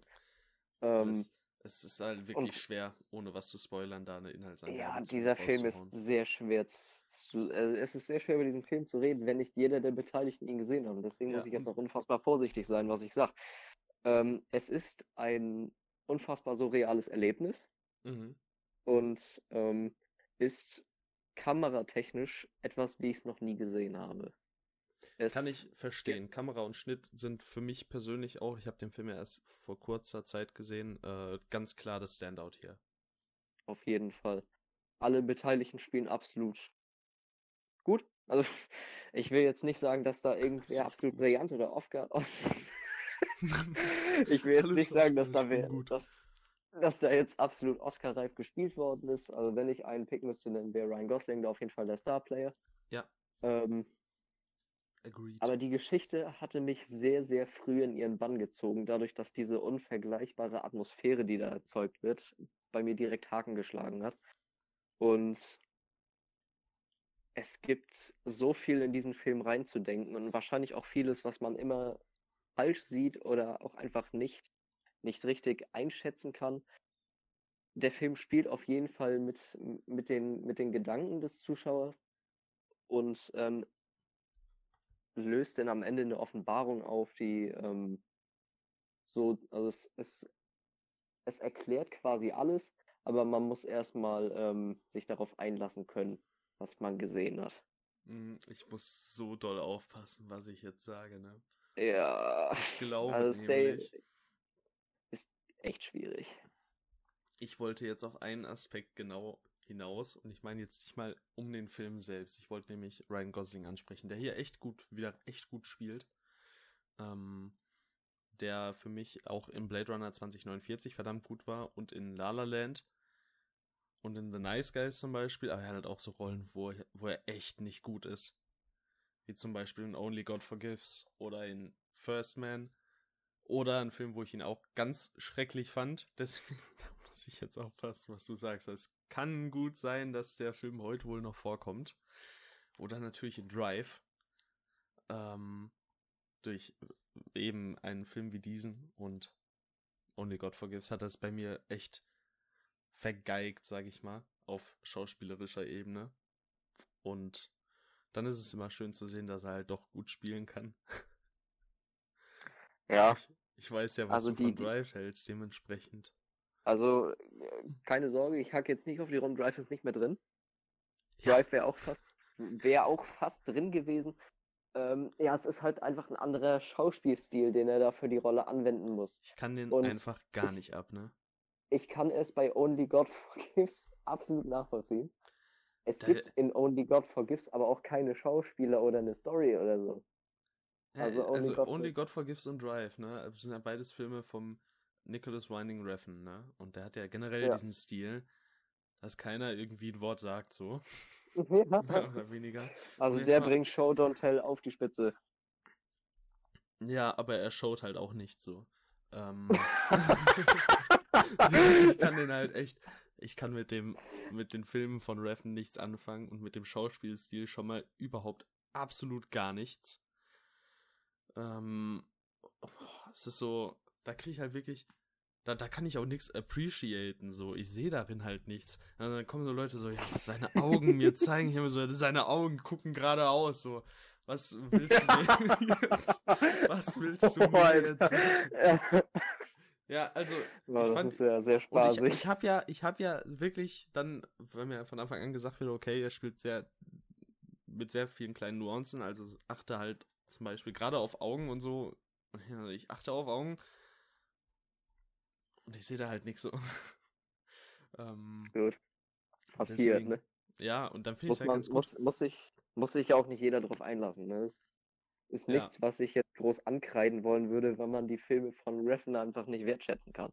Ich kann's, aber ich verstehe es, wenn, wenn Leute das einfach nicht mögen. Ich kann den Aspekt der Kameraarbeit wertschätzen. Auf jeden und Fall. Der, der Tatsache, dass die Bilder, die er kreiert, oft sehr schön sind.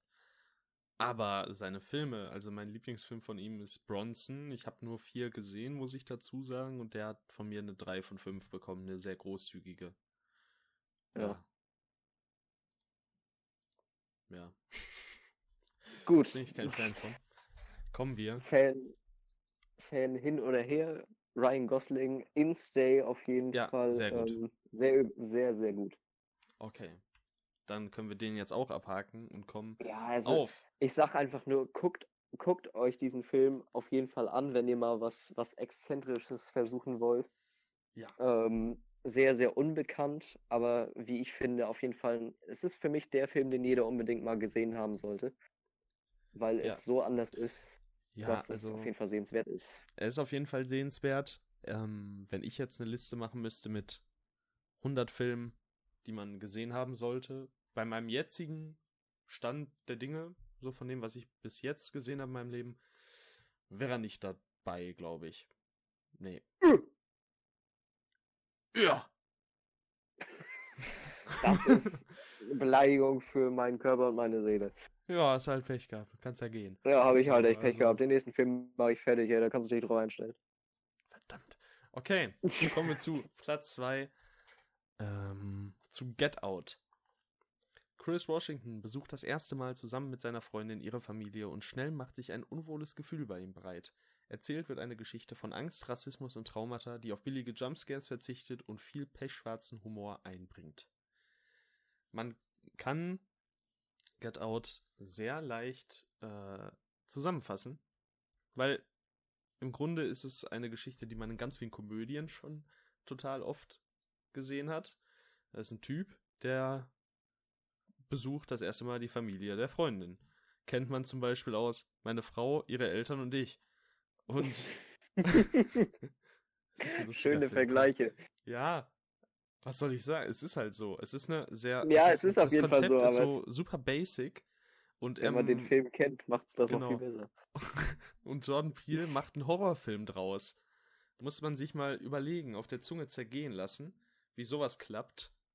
Ähm, und es klappt eben halt genau so, wie es äh, klingt, wenn man merkt, okay, es ist äh, eigentlich ein sehr komödiantischer Ansatz. Jetzt kann man ähm, vielleicht denken, dass der totale Horror losgeht, aber nein, es ist so eine sehr schleichende äh, Art, wie sich ähm, der Horror quasi breit macht. Es ist nie ein, wie schon erwähnt, Jumpscare-Horror, sondern es ist halt etwas, was so ein bisschen unter die Haut geht. Ne? Man merkt so ein leichtes Kribbeln und irgendwann schlägt es dann zu. Und das gerade für ein Regiedebüt ist es fantastisch. Ähm, der Humor ist ein ganz großer Aspekt in diesem Film, was man vielleicht beim ersten Mal ansehen gar nicht so spürt oder sieht oder zumindest nicht in der Extreme. Wenn ich mir den Film jetzt angucke, dann habe ich wirklich 70% des Films über einen Lachanfall so. Und nicht, weil irgendwie irgendwas lachhaft ist, sondern weil gerade durch den Wiederansehungswert sind wir da wieder. Ich habe den Film zehnmal gesehen, natürlich kann man ihn sich wieder ansehen. Und er wird vom Mal zu Mal besser. Ähm, man, man entdeckt immer wieder so kleine Anspielungen, die auf die ganze Handlung übergehen. Es gibt so viel Foreshadowing, dass man selbst beim sechsten, siebten, achten Mal anschauen vorher noch nicht entdeckt hat. Oder ich bin einfach blöd, so das kann natürlich auch sein, dass ich das deswegen nicht entdeckt habe. Aber es ist, ich finde es super bemerkenswert. Ja, ich weiß nicht. Du hast ihn ja bestimmt auch gesehen, oder? Ich habe ihn auch gesehen, ja.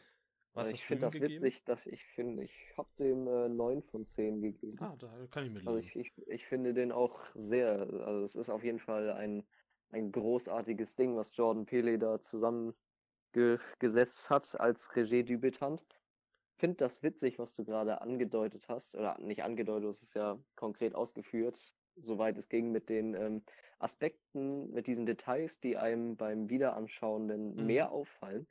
Da ist mir eins ganz besonders hängen geblieben, was direkt ziemlich früh zu, zu, ähm, zu Beginn des Films passiert und habe mir dann auch gedacht, das ist auf so vielen Ebenen so genial. Wieso? Also Dafür, welcher? Ähm, der, der, ich weiß jetzt nicht, ob das ein Spoiler ist. Ne, wenn du die Szene als solche jetzt einmal mir kurz sagst, dann weiß ich, welche du meinst. Ähm, die, die, die, der Song im weißen Auto am Anfang. Ja. Was, was da gesungen wird und wie das zum Rest des Filmes passt. Oder ja. allgemein zu dem, was da gerade passiert, finde ich klasse. Er spielt ja auch nochmal im Film. Ja. Echt? Das ist super, ja. Da kann ich mir jetzt gerade weniger dran erinnern. Wenn, Aber gut. Äh, wenn er einsteigt. Gegen Ende. Einsteigt? Echt? Mhm. Krass. Das ist mir noch nie aufgefallen. guck den Film nochmal. Man kann ihn sich immer wieder ansehen. Ich guck den auch bald nochmal, ja. Ja, ich, hab, ich bin mittlerweile bei elf Sichtungen. Und ich, ich würde mir, ich könnte mir jetzt noch ein zwölftes Mal ansehen. Man macht mit diesem Film nichts falsch. Stimmt, das habe ich, das habe ich bei Upgrade auch gerade eben komplett ausgelassen. Ich muss noch einmal kurz auf Upgrade zurückkommen. Mach Diesen das. Film habe ich nämlich auch schon elf oder zwölf Mal gesehen inzwischen. Ja. Ich also... habe den schon so oft gesehen, dass Letterbox mir das gar nicht mehr anzeigt. Stark. Oder warte mal, hast du auf Letterbox äh, Pro oder Patreon? Nee, habe ich nicht. Ah, sonst hätte ich jetzt in deine Stats gucken können, da steht das ja. So. Schade. Tja. Ist auch nicht so wichtig. Aber es ist auf jeden Fall im zweistelligen Bereich schon gelandet und das innerhalb von ein paar Monaten. Okay. Na dann auf zu deinem zweiten Teil. Ach nee, warte, ich wollte noch ganz kurz. Es wird eine lange Folge, jetzt können wir da auf die fünf Minuten kommt es auch nicht mehr an. Ähm, Ja. Re Regiedebüts. Was sind so deine Regiedebüts, die dich am meisten umgehauen haben? Weil das war, also für mich war es total mindblowing, dass das der erste wirkliche Spielfilm von Jordan Peele war. Also ich kenne, ich, ich habe mich damit jetzt nicht so auseinandergesetzt, dass ich jetzt auf jeden Fall konkrete Beispiele nennen könnte. Auf jeden Fall ähm, Donnie Darko Mhm. von Richard Kelly ist doch ein Regiedebüt, oder? Auf jeden Fall, genau. Das finde ich absolut fantastisch. Ähm, ich hätte jetzt noch Sonst? Reservoir Dogs gesagt von Tarantino, um dem Ja, halt jetzt auch nochmal Anerkennung zu geben. Der ist stark, ja, Äh, keine Frage. War lange Zeit mein Lieblingsfilm von Tarantino, bis ich dann Django Unchained nochmal und äh, Inglourious Bastards nochmal gesehen habe. Ähm, das wäre noch einer dieser Filme. Jetzt äh, habe ich auch gar nicht so die perfekten äh, Regiedebüt Einfälle. Ist nicht ähm, Nocturnal Animals auch ein Regiedebüt? Ich weiß nicht. Guck mal ganz kurz. 2016 Tom Ford. A Single Man war 2009. War der nee, so- okay, der macht nur ganz wenig Filme. Ach so. Ist der nicht Hm. sonst Cinematograph oder so? Nee, der ist Fashion Designer. Ach so. Ja, Und macht auch, macht auch mal so Filme. 2009 und 2016. Aber gerade Nocturnal Animals. Also, ich finde das bemerkenswert. Äh, er schreibt und führt Regie in einem Film wie Also- Nocturnal Animals und denkt sich danach so, ja, jetzt mache ich wieder Fashion. Ja. Ich habe auch gerade so, ähm, ich glaube, meine Nummer eins ist ein Regiedebüt. Soll ich mal nachgucken? Äh, nee, äh, brauchst, machen wir sonst dann, aber ich bin mir sehr, sehr sicher inzwischen. Ach so, ja, okay, dann. Aber den werde ich jetzt noch nicht wegnehmen. Aber auf jeden also mein Lieblingsfilm ist ein Regiedebüt. Sogar. Du hast recht. Ja, Okay. okay. Wir Ja, müssen was ja ich nicht sagen, noch, welcher äh, das ist. ein- Nee, ein Aspekt, den ich noch zu Get Out hervorheben möchte, ist, dass das Schauspiel fantastisch ist. Ja, von allen Cast ist, der Cast ist von vorne bis hinten perfekt. Übrigens auch, ähm, können wir jetzt auch nochmal ganz schnell zurück, äh, die Mutter der Familie, also Missy, ne, die Ja. wird gespielt ähm, von der Schwester von der Figur von Jim Carrey in der Serie Kidding, also Catherine Keener. Ja. Ja, also guck dir Kidding an. Genau. Ja, also alles ist super. Daniel Kaluuya spielt phänomenal. Ähm, war, glaube ich, auch seine erste Langspielrolle. Langfilm. Vor allen Dingen hätte er, hätte er sich, er war ja Oscar nominiert, hätte Stimmt, er diesen Preis gelogen. auch. Was? Ich habe gelogen, war doch nicht seine erste Rolle. Achso. Aber hätte er, hätte er diesen Preis auch bekommen, hätte er sich, glaube ich, gleichgestellt mit dem bisher jüngsten ähm, Oscar-Gewinner. Das müsste Adrian Brody für der Pianist sein. Er war, glaube ich, 28 oder 29 Jahre alt. Aha. Und als ähm, Danny Kaluuya nominiert war, war er im gleichen Alter. Und wäre dann nachgezogen, so gesehen, als jüngster Oscar-Gewinner. Du hast recht. Das wäre crazy gewesen. Er hat Das vorher wäre noch- sehr cool. Vor allen Dingen wäre das sehr cool gewesen. Okay, also ver vergiss das mit dem äh, Langfilmdebüt. Ich weiß nicht, wie ich darauf kam. Also er hat vorher schon in Sicario und in Kick-Ass 2 mitgespielt. Hey, Digga, vergiss mal nicht Johnny English 2. Ja, Johnny English 2 wohl habe ich jetzt bewusst ausgelassen, aber man kann natürlich auch noch einen Film wie Johnny English erwähnen, wenn einem das jetzt wirklich wichtig ist. Oh, da spielt er tatsächlich, zählst- da ist er der zweitgenannte Schauspieler. Verdammt, ey. Zählst du, zählst du die wichtigsten Rollen hier auf und vergisst einfach Johnny English 2. Ich weiß, ich kann es auch echt nicht fassen. War es der zweite? War es nicht der dritte? Nein, es ist der zweite. Danach kam noch ein. Ach du großer Gott. Ja, okay, von mir aus. Er hat in einer Black Mirror Folge mitgespielt. Die fantastisch das ist. Ja, in der mit ähm, den, also es ist die zweite Folge der ersten Staffel mit dieser äh, Zukunfts. Also ich, ich kenne nur eine Folge und ich Oh. weiß, dass er da nicht bei war. Ja, okay, dann äh, vergiss es. Aber wir schweifen sowieso gerade viel zu sehr ab, habe ich das Gefühl. Stimmt, hast recht. Die Folge, die Folge ist schon lang genug, Leute, entschuldigt. Ich hoffe, das habe ich jetzt nicht gestört. Aber ähm, hast du noch etwas zu Get Out zu sagen? Nein, mach Platz 2. Wir Okay, müssen voran. Dann werde ich meinen Platz 2 reinnehmen. Das ist auch einer, der ist, äh, der ist kritisch zu betrachten. Viele hassen diesen Film, viele lieben diesen Film. Ich gehöre zu der Rubrik, die ihn auf jeden Fall vollkommen liebt. Und das ist äh, Bess Lermans, Der große Gatsby. Habe ich nicht ähm, gesehen.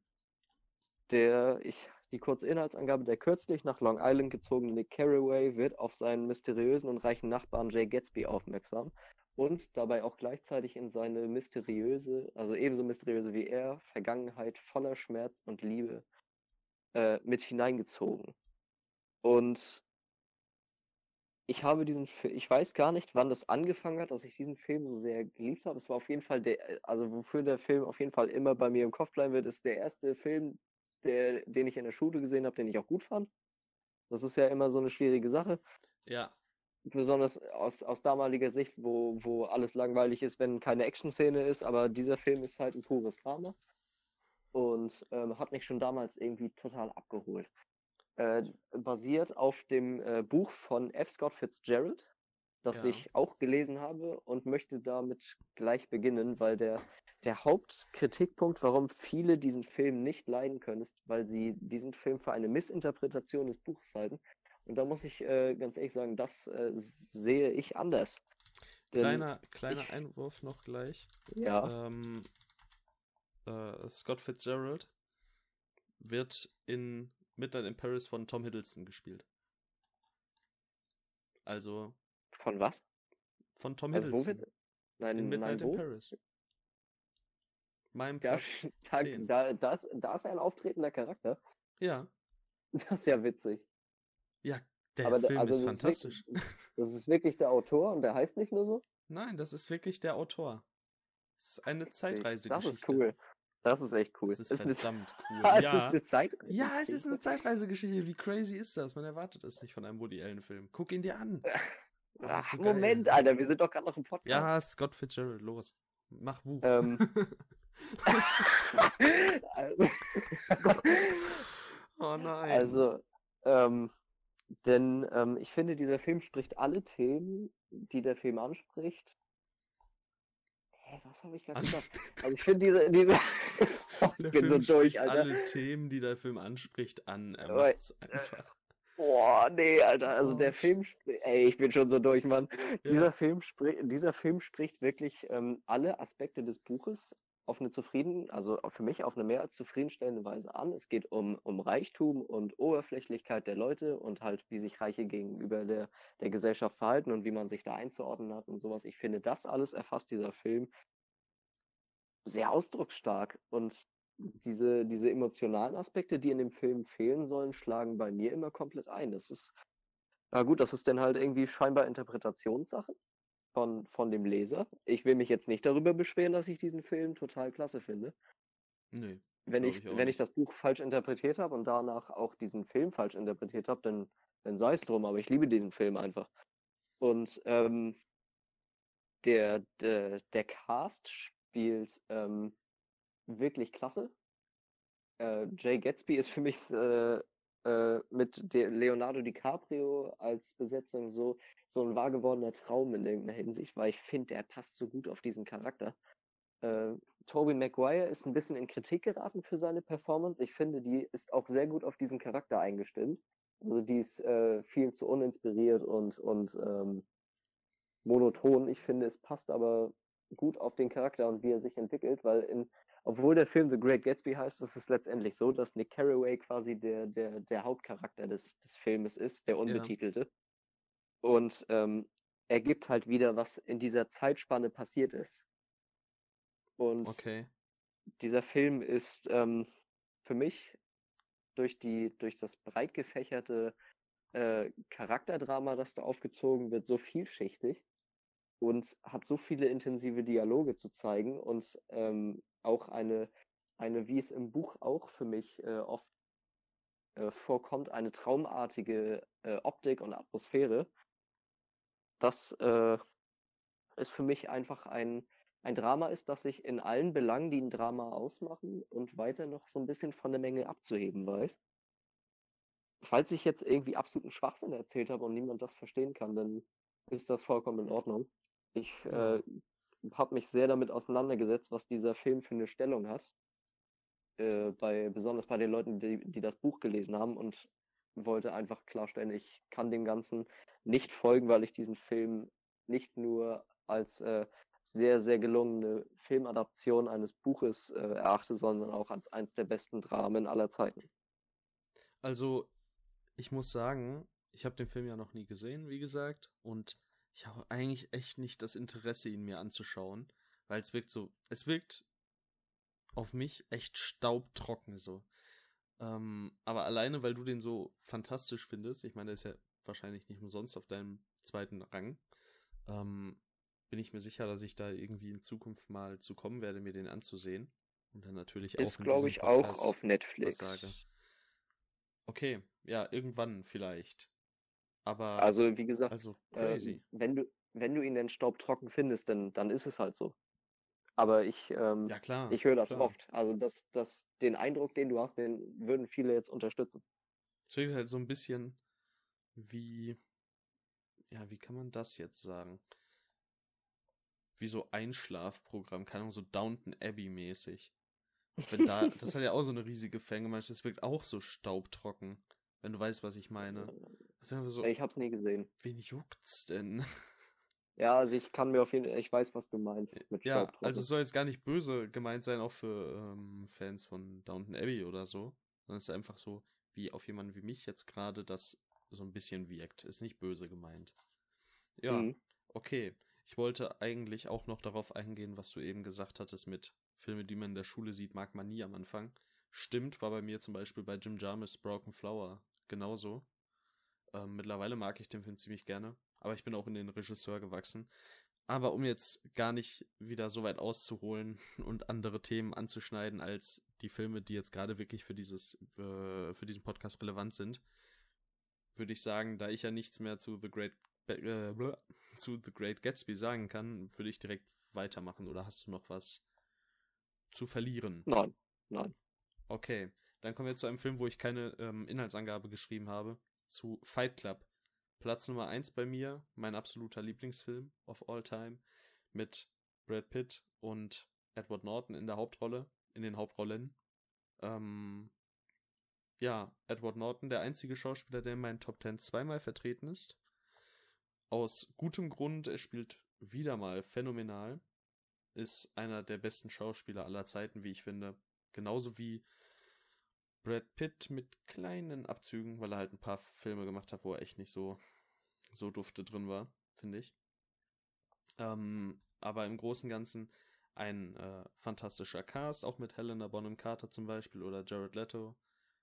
Ähm, wir haben mit David Fincher einen der interessantesten äh, Regisseure, die es so gibt. Wir haben ein Drehbuch von auch von David Fincher? Weißt du das zufällig? Wer das nee, Drehbuch ich weiß geschrieben jetzt, hat? Nee, also über sowas weiß ich nie wirklich Bescheid. Oh, also äh, Drehbuch Jim Uhls und Chuck Palahniuk. Also Chuck Palahniuk hat das Buch geschrieben, also die Buchvorlage.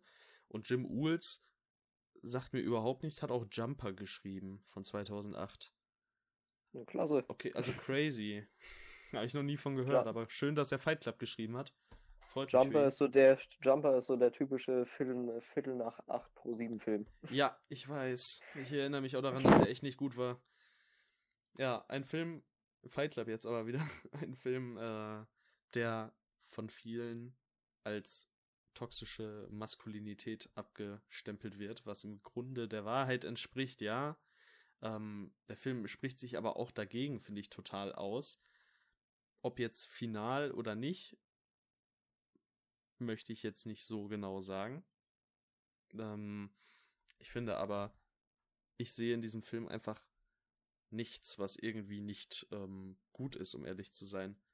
Der Film ist von Anfang bis Ende spannend. Ähm, er bedient sich an mehreren Genres, hat eine ähm, Sozialkritik in sich, die es in sich hat. Um um mal wieder lyrisch äh, ein, eine Meisterfloskel herauszuweisen. Ähm, Meister der Linguistik. Ganz genau. Ähm, ja, was kann man zu Fight Club alles sagen? möchtest du mal was zu Fight Club sagen? Ich, hab, mir fehlen da irgendwie immer die Worte, obwohl ich diesen Film so liebe. Ja, also ich finde es ähm, bemerkenswert bei Fight Club, wie, wie er mit ähm, äh, wie, oh Mann, Alter, wie er mit den, mit den, halt mit den Eigenschaften, wie, wie er mit den Eigenschaften eines Filmes umgeht und damit oft da gewissermaßen auch die vierte Wand durchbricht und mhm. ohne Probleme damit durchkommt. Ja, man hat natürlich einen Erzähler. Die, die Hauptperson heißt Erzähler. Es gibt keinen Namen. Also Edward Norton hat keinen Namen in diesem Film. Ähm, ja. Allein das ist ja schon ne, sehr ein, ein, deutliches Statement. Es ist eigentlich egal, wer er ist. Und es ist eigentlich egal, wer die Menschen sind, so richtig. Und das ist so, also der Film ist an vielen Stellen super pessimistisch, wieder mal. Ich habe irgendwie eine sehr pessimistische Auswahl hier. Es ist, ich weiß nicht. Trauriges Leben auf jeden Fall. Ja, ähm, Ach Mann, man möchte natürlich auch nicht spoilern, ne? Ja, es ist schwierig. Das ist immer so ein bisschen Aber schwierig. Es, also sind, es gibt gewisse Filme, zu denen möchte man einfach nichts vorwegnehmen. Das hatten wir jetzt gerade bei Stay, das haben wir jetzt wieder bei Fight Club. Alles, ähm, Parasite. was Parasite, alles, was man äh, grundlegend Positives dazu sagen kann, kommt eigentlich schon fast einem Spoiler gleich. Ja. Und deswegen können wir nicht viel mehr als eine dringende Cook-Empfehlung rausgeben. Genau, obwohl es natürlich ziemlich schade ist, dass bei, gerade bei Platz 1 jetzt so ist, dass einem da so Ja, genau, das ist das ähm, Problem. Höchstens, was ich noch sagen kann, der Film bedeutet mir halt auch insofern sehr viel, dass einer der Filme ist, die ich ähm, mit als erstes so gesehen habe, die mich wirklich Film als Kunst ähm, haben haben ansehen lassen, ähm, wo ich, wo ich wirklich auch heute noch finde, okay, das ist einfach Top Filmmaking. Da kann man quasi nichts besser machen. Und vor allem auch, auch CGI und sowas ist ja in diesem Film kein unwesentliches Thema. Also du hast ja zwei ja. ganz große Shots, äh, einmal die Ex, äh, nee, die Häuser am Ende. Verplappert hier. Ähm, und am Anfang die Opening Credits plus wie die Kamera quasi durch die, durch die ganzen Gebäude am Anfang geht. Also Sprengladung, ja. Truck. Das ist ja das ist alles ähm, oder zu ganz großen Teilen am Computer entstanden. Und das ähm, bei einem Film aus dem Jahr 1999 ist echt bemerkenswert. Mhm. Ja. Und ich schätze, Fight Club ist grandios. Auch der Score schätze, und die Musik. Ich schätze, also, um es Soundtrack. ganz, ganz ganz, ganz grob jetzt für alle Zuhörer zusammenzufassen, die diesen Film noch nicht kennen. Dieser Film ist ähm, auf so gut wie jeder Ebene, die er zeigt, zeitlos. Also ich erachte den auch als Meisterwerk. Der hätte es auch in meine Top Ten schaffen können, aber ich habe mich dann doch für andere Filme entschieden. Vor allen Dingen, ich wusste ja, dass du den nimmst. Und deswegen fand ja. ich es schöner, dass sich das nicht so sehr überschneidet. Ähm, ja, es ist ein Film, den man gesehen haben muss, um ihn zu glauben. Und ich denke, das ist auch die, die, die Devise, die wir da einfach mitgeben können. Guckt euch diesen Film an, solltet ihr es noch nicht getan haben, denn der ist ähm, absolut brillant. Ja, sehe ich auch so. Welch Wunder. Okay, kommen wir zum letzten okay. Film des heutigen ja. Tages, nach einer Folge, die echt ultra lang geworden ist für unsere Fans. Auf jeden Fall. Ich hoffe, ich hoffe, ihr seid noch wach und es ist nicht zu anstrengend für euch. Ähm, meine Nummer eins und mein absoluter Lieblingsfilm, erst seit einigen Wochen tatsächlich, ist ähm, Andrew Nichols Gattaca. Ist ein Regiedebüt aus dem Jahre 1997, in dem es um eine, um eine, auch wieder um eine Zukunftsvision geht, in der Kinder nur äh, per Genmanipulation quasi optimiert werden können und sämtliche, äh, sämtliche Risiken auf irgendwelche Krankheiten oder Behinderungen direkt äh, vor, vor der Geburt schon ausgemerzt werden können. Wo sich ähm, Vincent Freeman als ein gottgemachtes Kind ohne äh, diesen, ich sag mal, Luxus der, der Optimierung ähm, in einer sehr unterdrückten Lage sieht, denn für, äh, Leute seiner, seiner fleischlichen Herkunft werden ähm, zu den niedersten Arbeiten ähm, gezwungen und sein großer Traum, der da wäre, äh, das Weltall zu erforschen, muss dann über Umwege passieren. Und dieser Film ist ähm, für mich die, die größte Liebe, die ich in dieser Filmwelt habe. Es ist schwierig, es war vor einiger Zeit noch ähm, der große Gatsby, der mein absoluter Lieblingsfilm war und danach war Stay und dann kam eigentlich erst Gattaca. Und ich mhm. habe so oft äh, diesen Film schon geguckt, jetzt vielleicht nicht im Rahmen von Letterbox, aber ich habe eine sehr, sehr ähm, lange Vergangenheit mit Gattaca und habe diesen Film jedes Mal, wenn ich ihn geguckt habe, hatte ich diesen Gedanken in mir, irgendwann wirst du dir selbst eingestehen können, dass das dein absoluter Lieblingsfilm ist. Ja. Und es hat sich sehr lange aufgeschoben, weil ich, ich weiß auch nicht warum, ich wollte es vielleicht nicht wahrhaben oder so, oder ich dachte mir, nee, einfach nur so, nee, wieso, Gatsby ist doch dein Lieblingsfilm, so. Aber, ähm, und hielt es für unmöglich, dass Gattaca eigentlich mein Lieblingsfilm ist, obwohl ich diesen Film auch über alles liebe, aber jetzt ist es soweit und ich kann auf jeden Fall sagen, das ist der, das ist der großartigste Film, den ich je gesehen habe. Und was dieser Film beim Gucken mit mir macht, ist, ähm, das brauche ich gar nicht beschreiben, weil das kann wahrscheinlich eh nur ich so richtig nachvollziehen. Ich weiß jetzt auch gar nicht, wie ich das ähm, umschreiben soll, aber es ist auf jeden Fall ein Film, der bei mir ganz, ganz ähm, individuelle Gefühle auslöst. Und dieser Film vermischt eine ähm, erschreckende und auch gar nicht so unrealistische ähm, Dystopie, möchte ich äh, fast behaupten, denn die äh, Eugenik ist ja ein, ein ja, ein Thema, das ich schon damals im Religionsunterricht äh, Unterricht bekommen habe und das auch heiß in der Sprache ist. Und dieser Film traut sich, das halt auf, äh, auf ein Niveau zu treiben, wo halt klar wird, was, ähm, was passiert, wenn Perfektionismus das Gehirn lenkt. Und die Welt, die Kataka zeigt, ist so roboterhaft, dass es, ähm, es ist nicht, es ist, es ist authentisch, es ist greifbar, dass es, äh, dass der Mensch so weit gehen würde, und vermischt damit somit dieses, ähm, dieses Sci-Fi-Element, dass er jetzt halt, also in erster Linie ist es ein Sci-Fi-Drama, und vermischt das aber noch mit, mit Thriller-Elementen, die eine sehr, sehr spannende Geschichte zu erzählen haben, um die äh, in der Welt kriminellen Dinge äh, handelt, die der Hauptcharakter tun muss, um seine, um seine Ziele zu erreichen. Äh, Ethan Hawke spielt diesen auch absolut fantastisch. Er ist äh, voll und ganz bei der Sache spielt diesen, ähm, wie sie in der Welt heißen, Degenerierten mit so viel Leidenschaft und äh, Ehrgeiz, dass es wirklich die, also die Identifikation, Gott, Alter, Identifikationsfigur. Die, danke, äh, schlechthin ist. Äh, in Nebenrollen sind noch äh, Jude Law und äh, Uma, Uma Thurman zu sehen, die auch beide sehr, sehr gut spielen. Besonders Jude Law ist eigentlich schon so fast das Highlight des Films. Ich kann mich immer in die zwischen ihm und Ethan Hawke entscheiden. Aber jedenfalls sind die Charaktere sehr interessant. Es ist eine, eine auch sehr vielschichtige Geschichte, die ähm, mich jedes Mal wieder emotional durch jeden Aspekt, den sie anspricht, absolut umhaut. Und für mich so viele, ähm, es fallen so viele Dialoge in diesem Film, die für mich absolut zitierungswürdig sind und die ich ähm, für immer bei mir tragen werde. Das ist ja äh, auch etwas, was ich bei vielen Filmen einfach vergesse. Äh, ich, war, ich, ich weiß, ich, ja. Ich war irgendwie immer der Auffassung, dass in Gattaca keiner, der bekannt ist, mitspielt. So, es war jetzt gerade voll die Offenbarung für mich, dass da Ethan Hawke, Jude Law mitspielen, als ich da auf das Profil gegangen bin. Ich habe davon halt auch so vielleicht zwei, drei Mal was gehört, aber halt mich nie mit dem Film wirklich beschäftigt. Also ich werde mir auch den bestimmt in den nächsten Wochen, Monaten mal ansehen.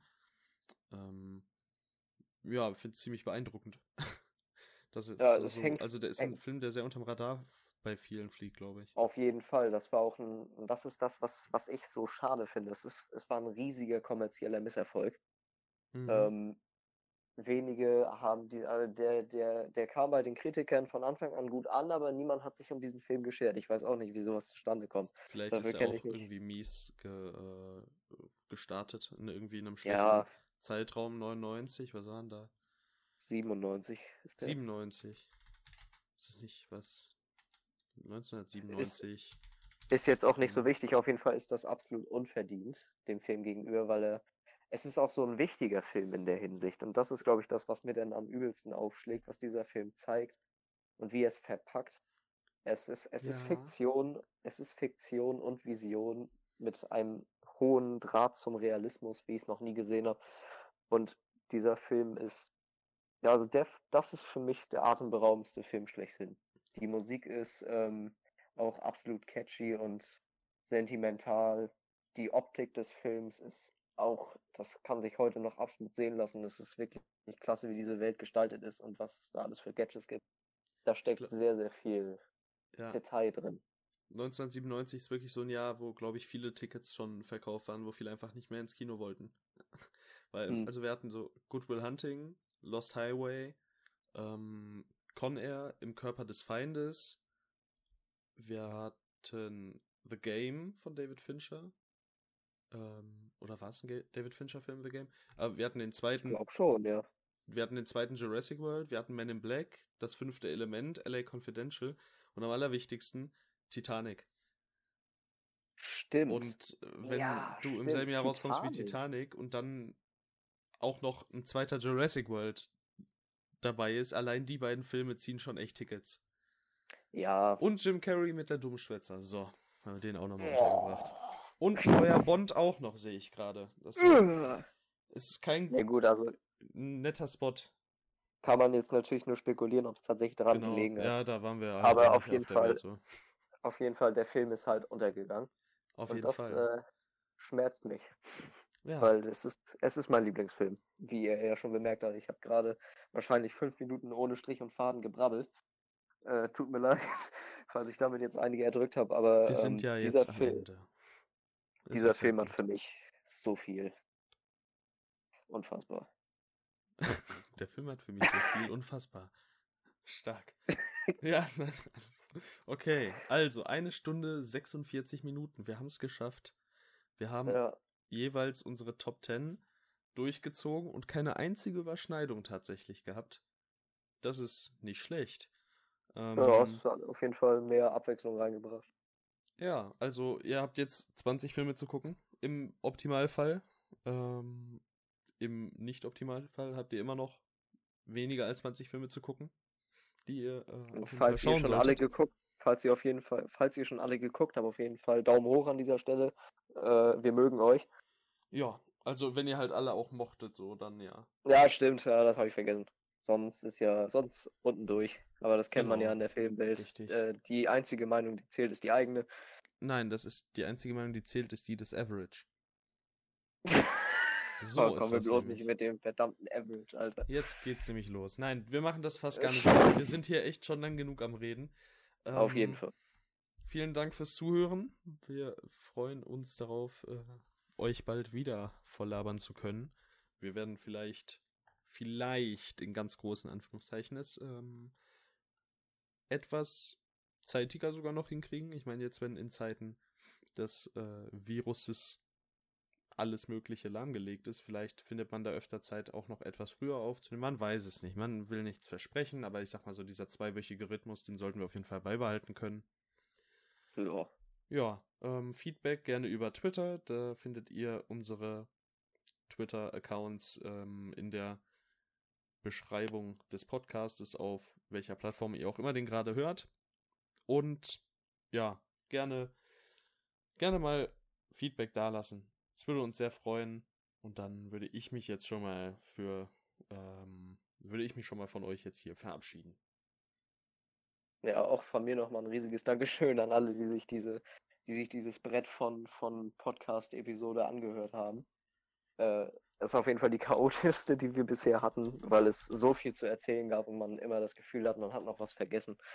Äh, es hat aber sehr viel, sehr viel Freude gemacht, hier mit, mit dem Tim über die, über die natürlich total objektiv betrachtet besten Filme zu sprechen, die es gibt.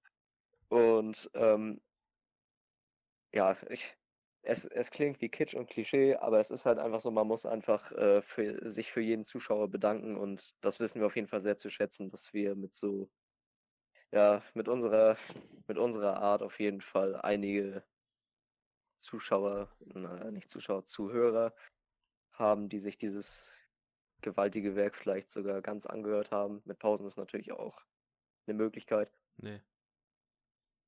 Finde ich nicht. Du hattest dich doch nicht. schon längst verabschiedet, mein Lieber. Ey. Oh, nee, also wir streiten uns jetzt nochmal privat, also auf jeden Fall großes Dankeschön dafür. Ähm, und auch ich würde dann sagen, hoffentlich hören wir uns dann beim nächsten Mal wieder. Tschüss. Tschüss, tschüss.